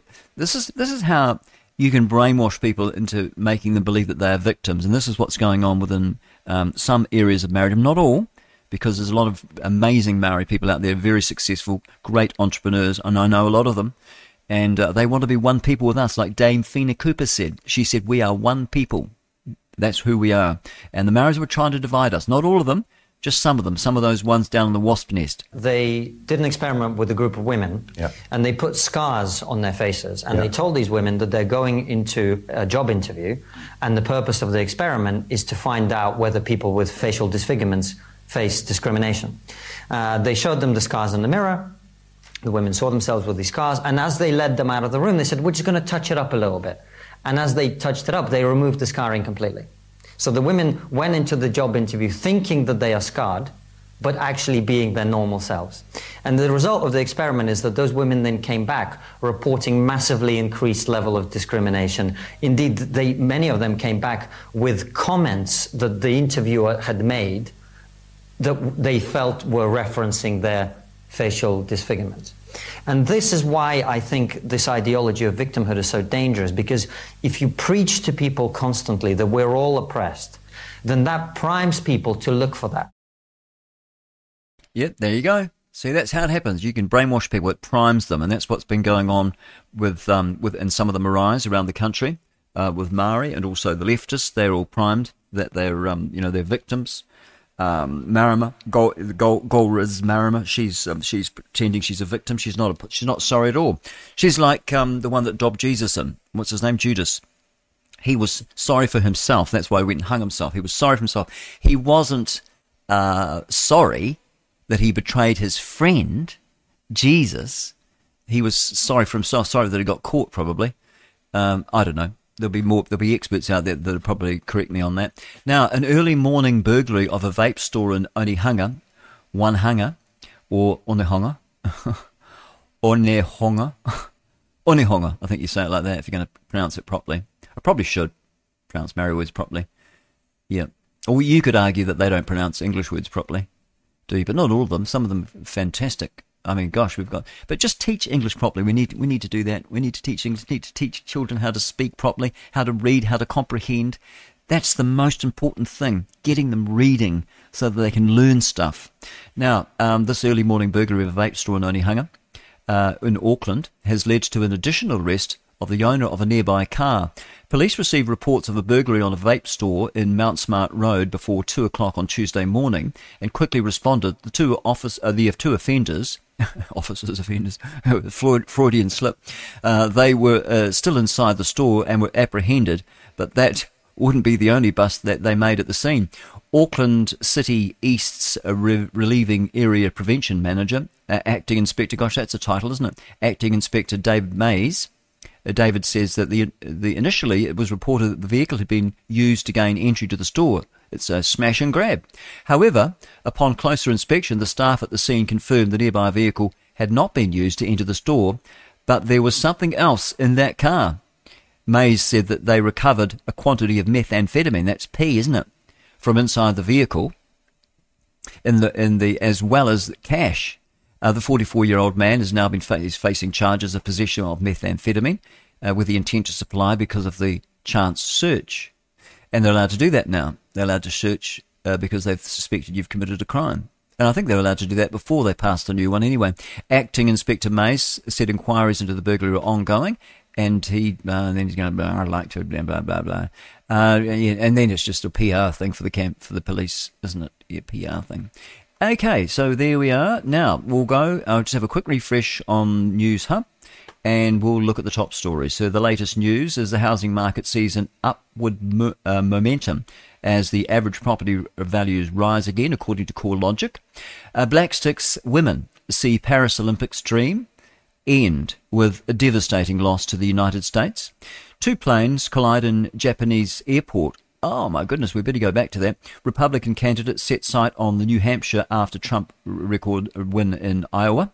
And something he's always dreamed of, Wales star Rees Zammit, he quits rugby for American football.